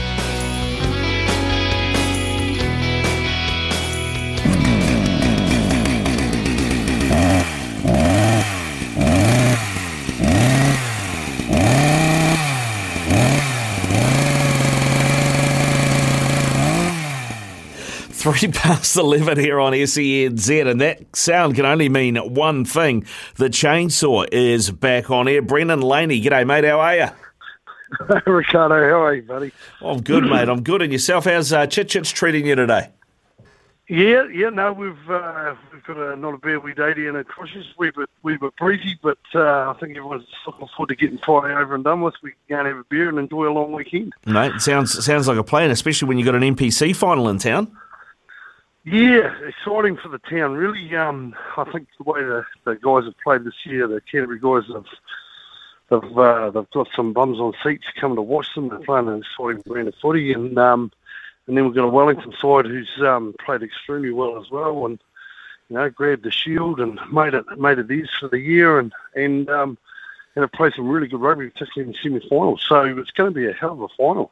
It, it, mate, it is. It really is. I mean, I I watched uh, the two semis last weekend, and the thing that stood out to me, if I'm a Wellington fan, uh, I'm looking at the way Bay of Plenty dominated the set piece against Canterbury in that first half, and the way that uh, Wellington's pack smoked Auckland, and, and, and there's a lot of hope there. Yeah, absolutely. And you know, the other thing for me for Wellington is the experience I've got, particularly in that uh, nine jersey. You know, TJ adds a hell of a lot. Um, he's been around in big games. Um, and um, and also love the way that um, Jackson Bassett's been playing. Um, he's really stepped up in the team jersey, and and then I've just got some really really exciting players who are even off their bench, and and I think just just for myself, I think the bench is going to be a big key too. That's somewhere where the you know the Canterbury guys have got a lot of experience as well, and they can tend to bring on guys and and can finish a game or add. So. That I think is going to be a real key for, for not only Canterbury but in the game. Yeah. So it'll be interesting to see how the Wellington guys do handle it. Actually, there's a lot of experience in nine in general in this game, isn't there? Because old uh, Baked Bean, Willie yeah. Heinz, is, uh, is, is probably going to be wearing it for the red and black, and that, that's going to be a great matchup.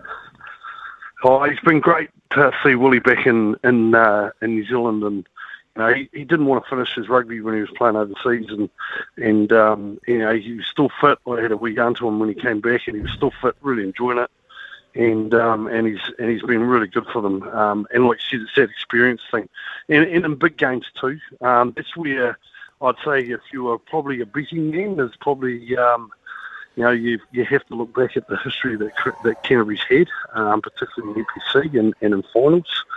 So um, and there's been some players involved in that, but you know look, that was a couple of years ago too. So um, I think that's why it's going to be such a good game to watch because this Wellington side is going to come down and throw everything at them, and they'll have to. They're going to have to go out there and score tries, and they're quite capable of doing that. So uh, it's going to be up front. They're going to have to win that battle first, and that Canterbury uh, forward pack's not going to be uh, not going to be easy to get over top of. No, they won't be, mate. I mean, uh, they're, they're, always combative. They're always big. They're always physical. One thing, uh, I mean, we'll talk a bit of All Blacks 15 maybe a little bit later on, but I, I, you know, Brodie McAlister and George Bell both been named in that All Blacks 15 as hookers. Um, but I thought they both got outplayed by Kurt Eklund last week. Who I think is incredibly unlucky, the Bay of Plenty hooker, and you know, Aumua's going as well. So that's going to be another great matchup, McAlister Aumua to start the game. Yeah, it is. And, and look, I, I don't begrudge the boys who've got picked in that in that All Black 15. Um, but I, I, I tend to uh, agree with what you said. You know, Eklund, um, you know, he was on the verge of a bit of All Black stuff. There. He was probably the next cab off the rank if someone got injured, and and he's, he's missed out on All Black 15. So, what are they using that 15 for? It's sort of a wee of mixed messages for me. But um, look, I, I think that the the the Wellington full pack have, have gone really well. You know, they've got, you know, Dominic in there who's experienced as well. He's played exceptionally well for them this year and had a bit of experience in the pack and just a bit of muscle as well. And um, I just think they'll just, excuse me, they'll come down here and just throw everything at them. They'll, you know, really I know it sounds silly. What have they got to lose? I know they're going to lose a final, but really everyone's going to be back in Canterbury because of their record. And Wellington, um, I think they're going to come down here and just throw everything at them. And I, I, I think they've got some really exciting talent out in the backs that um, if they get a bit of room, they can break a game open. So I think that's going to be the cool part about watching this game. Yeah, well, I mean, guys like Ruben Love, I mean, he has made that All Black 15 yeah, as well. Right. But I mean, there's a guy that can play 10 or 15, and he's really broken games open for Wellington this year. He was superb against Auckland last week. Yeah, he was, and, and he deserves a selection in that All Black 15 too. You know, they're obviously looking a bit further down the track, but the guy can kick, he can pass, he can break it. The bit that's exciting for me is he can break a game open, and uh, I think that's that's the part that um, Wellington's really going to need because they want to get a few opportunities to score against this um, uh, sorry this Canterbury defence, and they'll have to take them. So um, guys like him in particular, will, uh, they'll be looking for them to really uh, step up and, and, make that difference. Uh, Aumua as well, mate. I mean, I mentioned him earlier, but uh, boy, you can tell he's mm. been he's been training with Dane Coles because uh, the way he scored that try on the wing last week, uh, that that's classic seagulling from Colesy, isn't it? exactly. He must have been watching the old videos for sure. But but we knew he could do that sort of thing too, didn't we? We've seen it before. He's been outstanding with ball in hand, and he just seems to be making really good decisions too with ball in hand. But he's such a tough wee bugger, isn't he? You know, he, he sort of reminds me a wee bit of Keven Mealamu, the way he runs. He's he's bustling. He's hard to put down. He's strong. And, um, you know, guys go and they think they've made a hit on him, but he just seems to bounce out of it and carry on going. His leg drive's just outstanding. So he'll be another key for them too. So that's, and that's why I think Wellington will be coming down with a bit of confidence because they've got some game breakers in their side. Yeah, he's got a lot of toe too. I think probably a bit more toe than Colesy. I mean, he, he scored that from about 30 metres out on the right wing, didn't he? yeah, well, anyone's got a bit more toe than Colesy now. He's in the wrong Mate, um, we, we should talk uh, that, that All Black 15. Uh, you know, like you said, mixed messages. It, it doesn't seem to be one thing or another. Uh, that team is not really a development team, you know, and I, I don't begrudge it of him because he had a good season. But, you, you know, when you got Bryce Heeman there at 33, it's a bit of a head scratcher. And, you know, TJ and Brad, we know what they can do. I thought maybe take one of them and you could get another younger halfback in there with some experience. It's, it's an unusual one.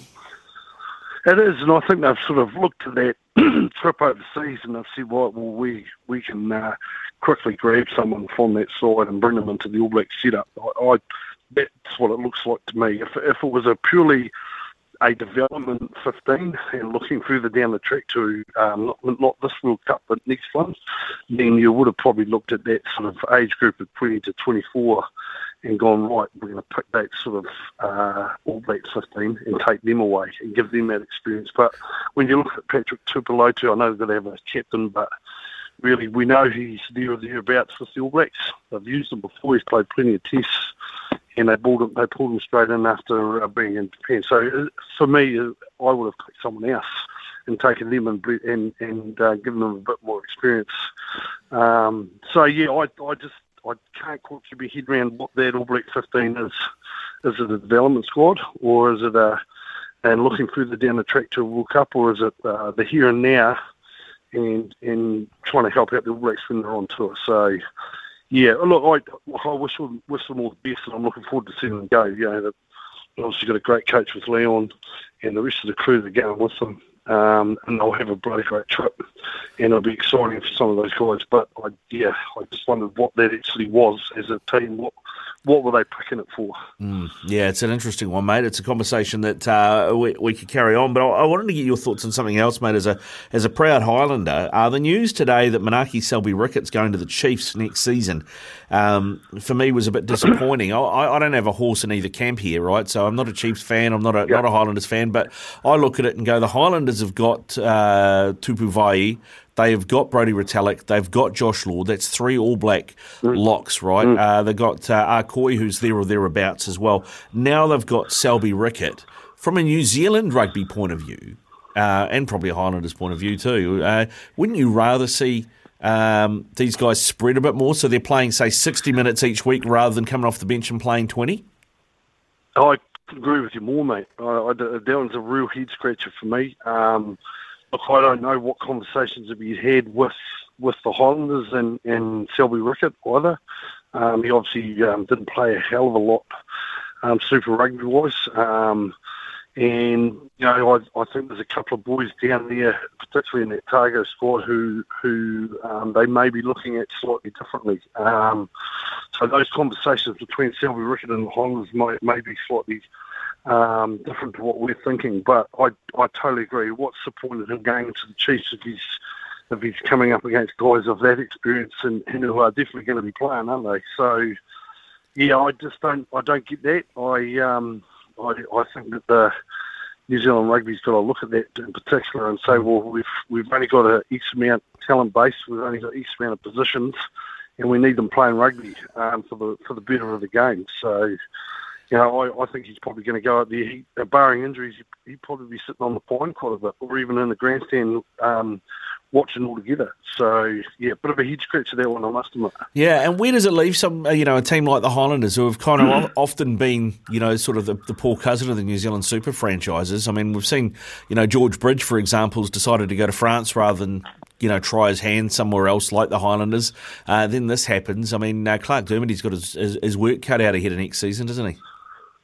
Yeah, he has. Yeah, definitely has. Um, oh, look, there's, sort of, there's a couple of young guys down in that Highlanders group um, that they've pulled in. Um, I like the look of the Fabian Holland. Um, he's uh, he's a young kid. They've got a lot of reps on. He's a big tough bugger, and you know he's abrasive, and he, he played extremely well. And, and I know they've. Uh, I'm pretty sure the Canterbury guys are probably a bit gutted that they missed out on him, but um, yeah, I look, I think the Highlanders are. Go, it's going to be interesting to see how they rebuild the team. I know that um, Tom Donnelly's gone in there as their as the new forwards coach. He'll certainly get them going. Um, the boys will really enjoy his style. And then obviously, you know, you've got Clark Dermody who's um, taken over as the head coach. So I, I think it's quite exciting for for um, the Highlanders. But um, it, it all comes down to player base, doesn't it? And who they got, what cattle they got to work with. So that that's going to be interesting. And um, and they're obviously getting pretty close to finalising their their roster and naming all that.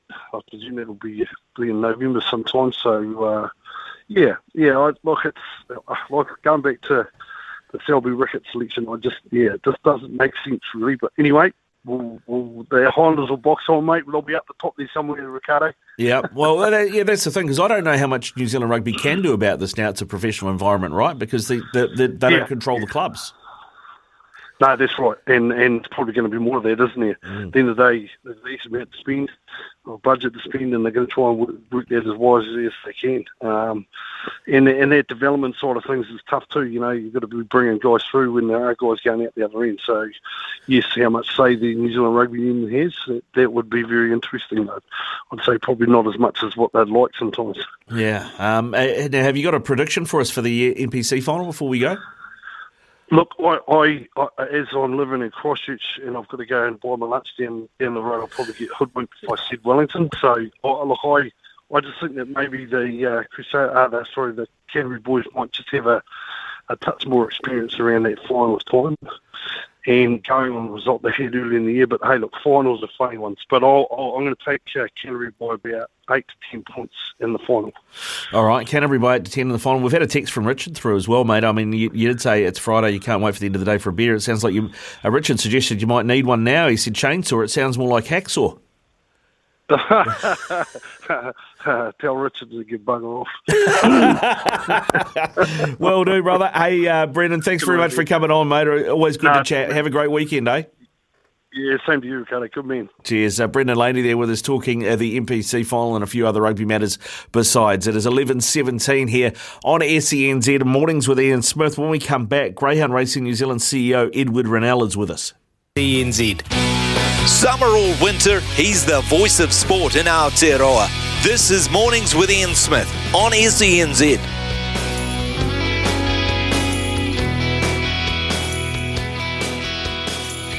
It's 11.23 here on SENZ Mornings with Ian Smith. Ricardo Ball in for Smithy while he's away at the T20 World Cup. Uh, joining us now from uh, Greyhound Racing New Zealand, the CEO, Edward Rennell. G'day, Edward. How are you?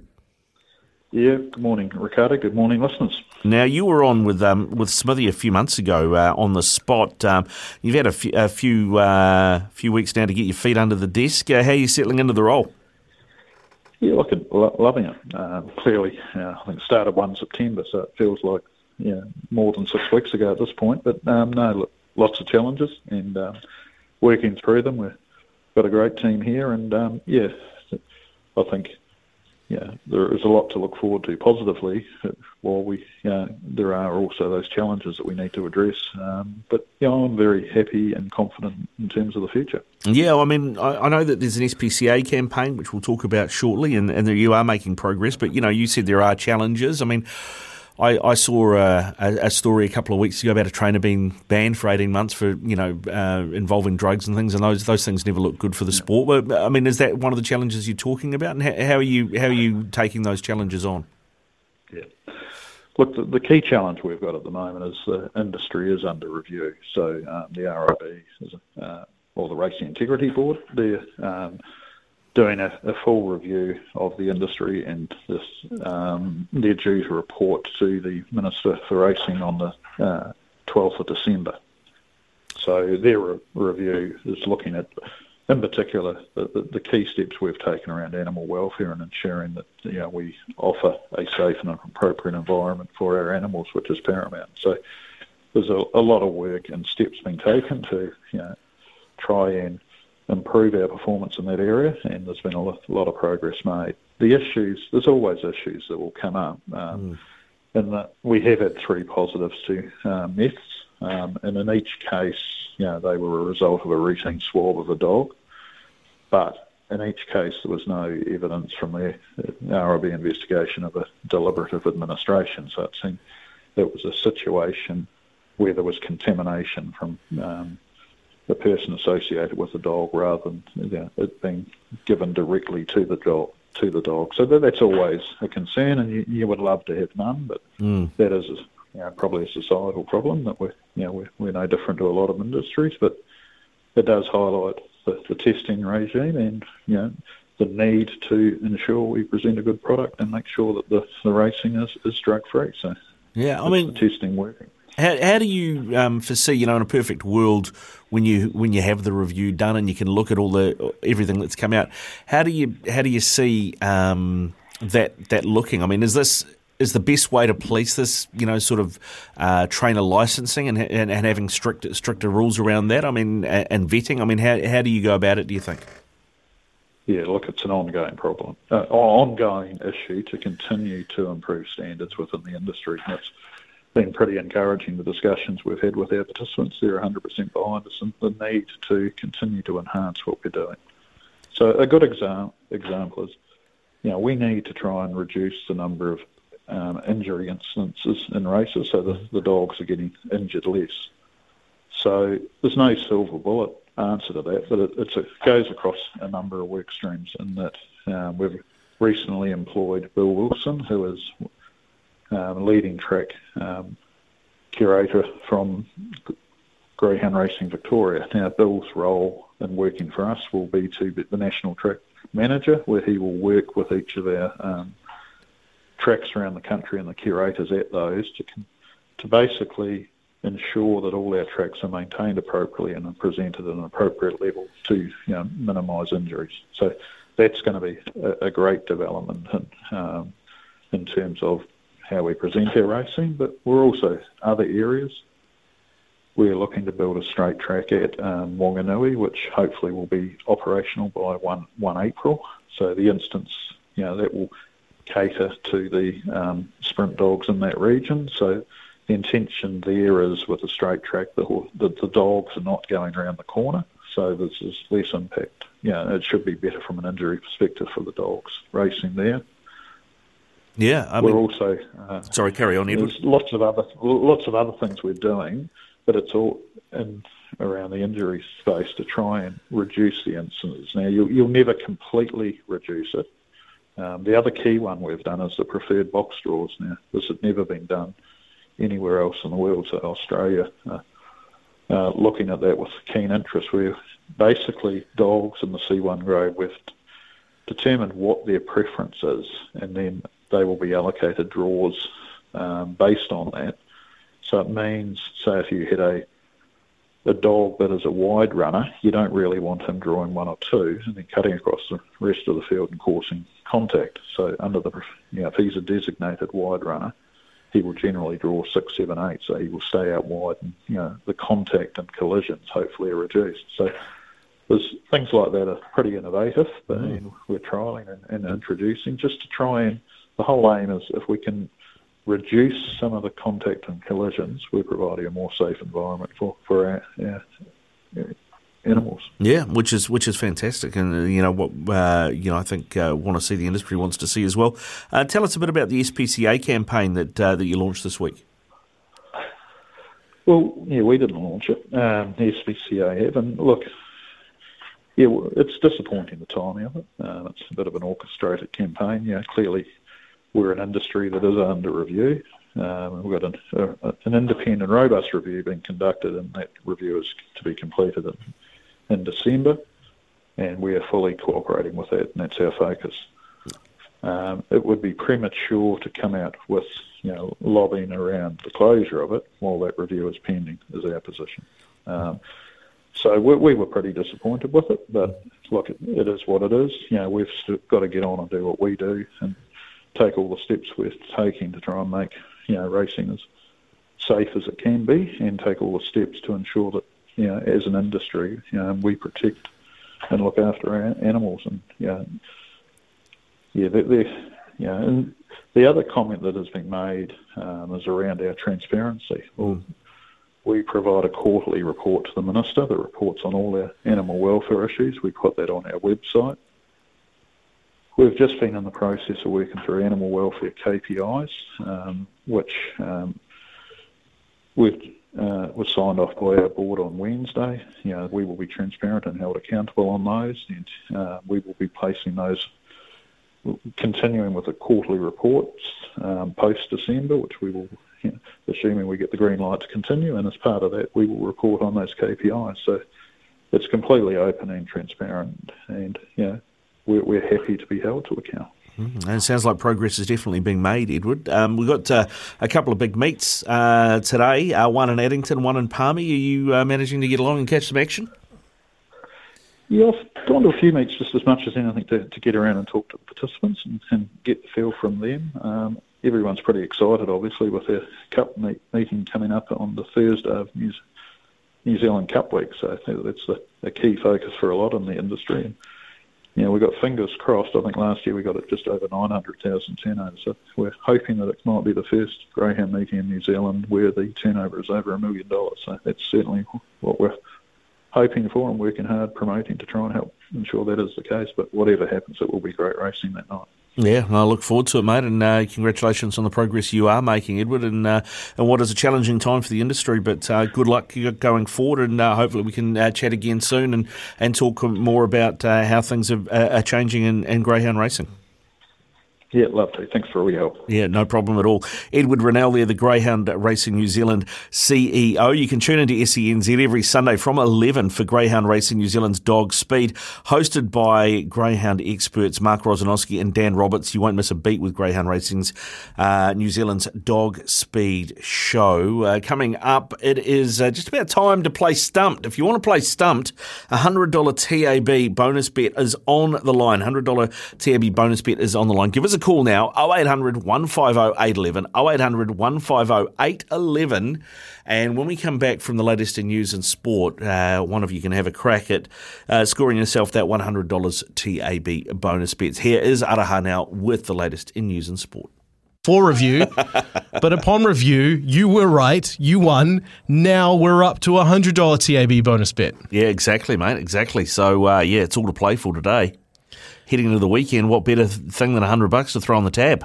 Yeah, and especially with the uh, the show multi that we put together today, if you get this hundred dollar TAB bonus bet, you put it on that, and it comes through, you you're doing much more than filling the beer fridge, as you say. Yeah, indeed, indeed, which is which is great news. I mean, yeah, I mean, what did we say? Ten bucks on pays two fifty, so you chuck your hundy on it, comes in, it's two and a half grand. Boom, boom. All right, well, first out the crease good friend of the show, good friend of the station, Zaid from Auckland. Coming, mate. Watch out for Chelsea, Ricardo. not, not worried about Chelsea, mate. Don't worry about them at all. Don't you worry about that. United just just smashing all the big all the big teams. What about Chelsea? Six clean sheets in a row, five clean sheets in a row. Yeah, you haven't scored haven't recently, though, have you? mate, you watch out. Yeah, you're not scoring a lot of goals though, mate. So we'll be all right. Yeah, you guys aren't scoring many goals either. Well, got, we got two more than you no, did yesterday. Newcastle United, mate. two more than you did yesterday, buddy. All right, Rick Dog. I, I know you're sensitive about Man U, all right? Oh, okay, all right. Yeah, this, yeah. this, is about Zane. We're playing Stump. Okay, Zane. Come on, Zane. Zane. Sorry. Uh, yeah. Your topics to choose from today. Okay. You've got the T20 yeah. Cricket World Cup, the Aussie NBL, and the NHL. Ice hockey. Take your pick. We'll go T20 World Cup. All right, good luck.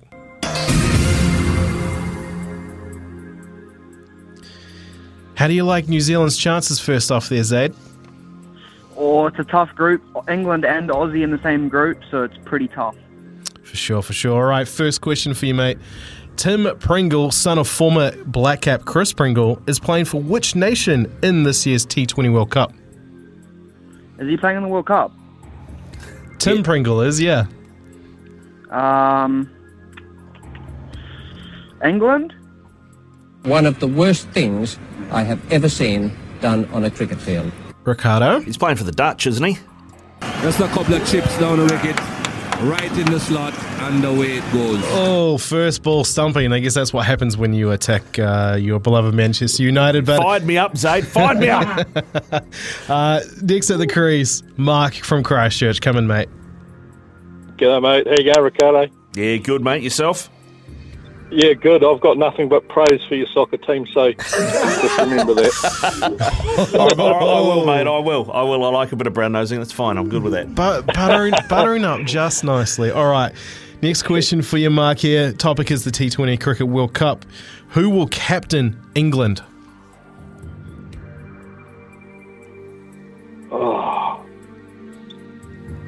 I haven't got a clue. Joe Root. One of the worst things I have ever seen done on a cricket field. Yeah, when I test these questions, Joe Root did come up, but not the answer. Jos Buttler. Just a couple of chips down the wicket, right in the slot, and away it goes. Sorry, Mark. Wow. Apologies. Okay. Second ball stumping. So brown nosing doesn't work either. Uh, last at the crease, last chance. One more question here to go. Carrie from Manawatu, come in. Hey, hey guys. How are you liking your chances here? Ricardo's on a streak here. Uh, he's definitely he's on a roll. I just want a form of difference. I feel that. All right. One question, $100 TAB bonus bet up for grabs. Namibia caused the first major upset of the T20 World Cup by beating Sri Lanka. How many runs did they win by? Fifteen. One of the worst things I have ever seen done on a cricket field. Is he going to go three for three? Yeah, I've got no idea. So it's a it's a cl- uh, it's a guess. I think Carrie was close though. I'm going to go one less. I'm going to go 14. One of the worst things I have ever seen done on a cricket field. Well, there goes your chance of potentially filling a beer fridge, mate. The correct answer I was looking for was 55. Oh, right. insane, insane result there for Mim- for uh, Namibia taking out Sri Lanka like that. But Sri Lanka are through to the Cricket World Cup there. But that does mean, Carrie, that you get the $100 TAB bonus bet because that is the rules of Stumped. That's awesome, guys. Thank you. What, what are you putting it on, Carrie? Um, I quite like Wellington to beat Canterbury I think we'd all Uh, like that, mate. Just quietly. and East Coast to beat Mid Canterbury. All right. So I- I'm picking there's not a lot, not a lot from Canterbury uh, in your household, Carrie. No, no, and, and I might even, um, I might even um, go with Wanganui to beat South Canterbury as well. The trifecta. Well, good luck, mate. Hope it comes through for you. yep. Cheers, guys. Cheers, mate. Have a great weekend, Carrie. Um, yeah, Stumped. It'll be back on Monday uh, with fifty dollars to give away. I was on a hat trick then too. On a hat trick. That would have been that would have been the stuff of legend. That if was a tough last happen. question though. Tough Yeah. last- runs is always like the amount of runs, like a, you know, it's like it's like a needle in a haystack. Those ones. So yeah, it's always tough. But no, good stuff. Well done to Kerry. Uh, coming up next, Mick Guerin's going to join us. We're going to talk some harness racing. Summer or winter, he's the voice of sport in Aotearoa. This is Mornings with Ian Smith on SENZ.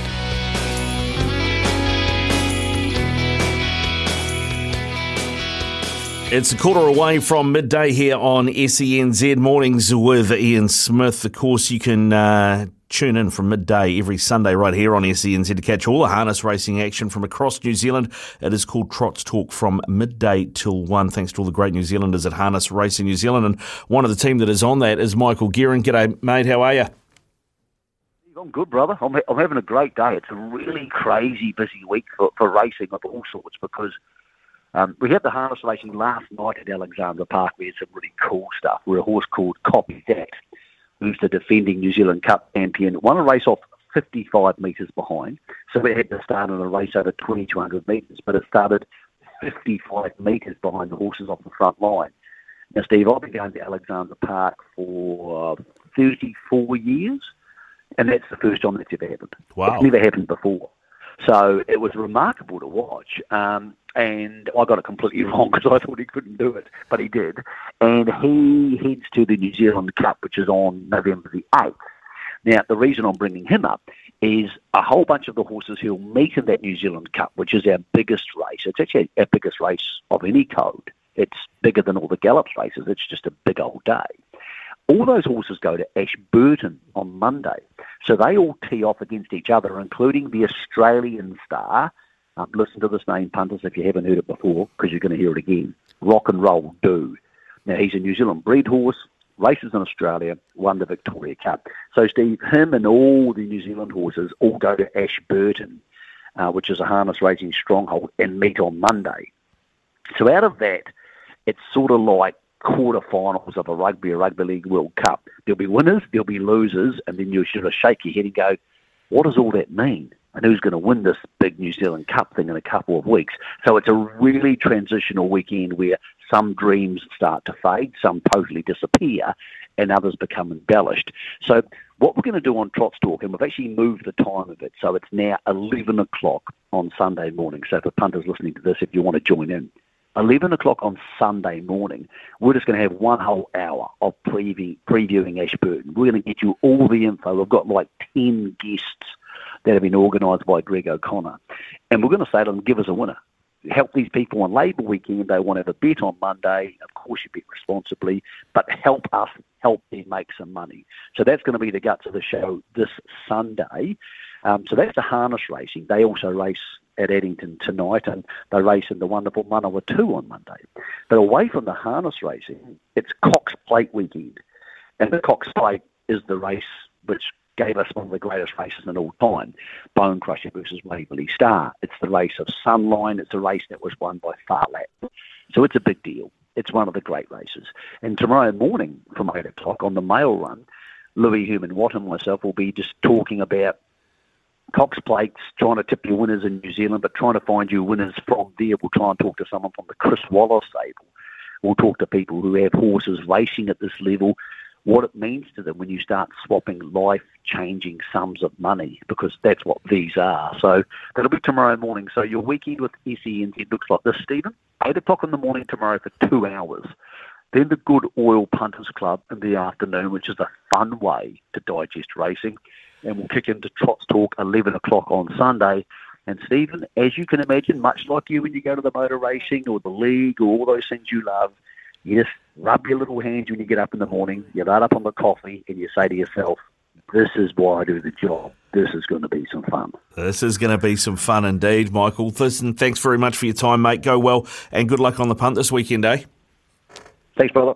Cheers. Uh, there we go. Uh, that is uh, Michael Guerin, 11 away from midday, and you can uh, join Michael and Greg on Sunday from 11 o'clock, not from midday, 11 o'clock for all the harness racing action. Uh, that is uh, when Trots Talk is on New Zealand's home of sport, SENZ, all thanks to the great New Zealanders at Harness Racing New Zealand. We're close to 10 away from midday, and a couple of texts have come through. Um, Mark, he's obviously in the, in the Christchurch region. Uh, Carey will be 0 for 3 with his selections. Uh, that's uh, his takes. Obviously, Mark Proud Cantab. Uh, if you missed it earlier, Carey's picked Wellington, uh, Wanganui, and East Coast to win this weekend, which means that uh, Canterbury, Mid Canterbury, and South Canterbury would all have to lose. Uh, we also had a couple of texts in. Uh, this one uh, from Jimmy Rick Dogmate. Have a football question. If our old A League team, the Kings, had to change their name to the Knights because of the Sydney Kings NBL team, then how can the Southeast Melbourne Phoenix uh, be allowed to call themselves the Phoenix? Do they have a Tuatara style setup? I don't think they do have a Tuatara style setup. It's a really good question. Maybe it's just because the Wellington Phoenix aren't as petty as the Sydney Kings. Um, that's uh, that's the only thing I can think, mate. To be fair, but uh, thanks for bringing that to our attention. And uh, Jared, uh, pleased to hear from McCarty about the Constellation Cup results What nonsense it would be if it came down to points difference to uh, decide who wins the trophy. These uh, Games are hard enough to win, especially away, and these two teams are, are, traditionally always close. That one from Jared. Thanks very much for your texts. Keep them coming through on the Tempur Bedpost text machine, double eight double three. Tempur and Bedpost range of mattresses and adjustable bases adapt to the exact shape of your body, so you can put your head and feet up in comfort. Nine away from midday. When we come back, Mark Stafford joins us to let us know what's happening this afternoon right here on SENZ. Life's busy. Take this deck. There's heaps to do on it like um, polishing off this wine. That's tough. Life's pretty good with a Trex deck. Composite decking with no hard maintenance. Trex, the world's number one decking brand.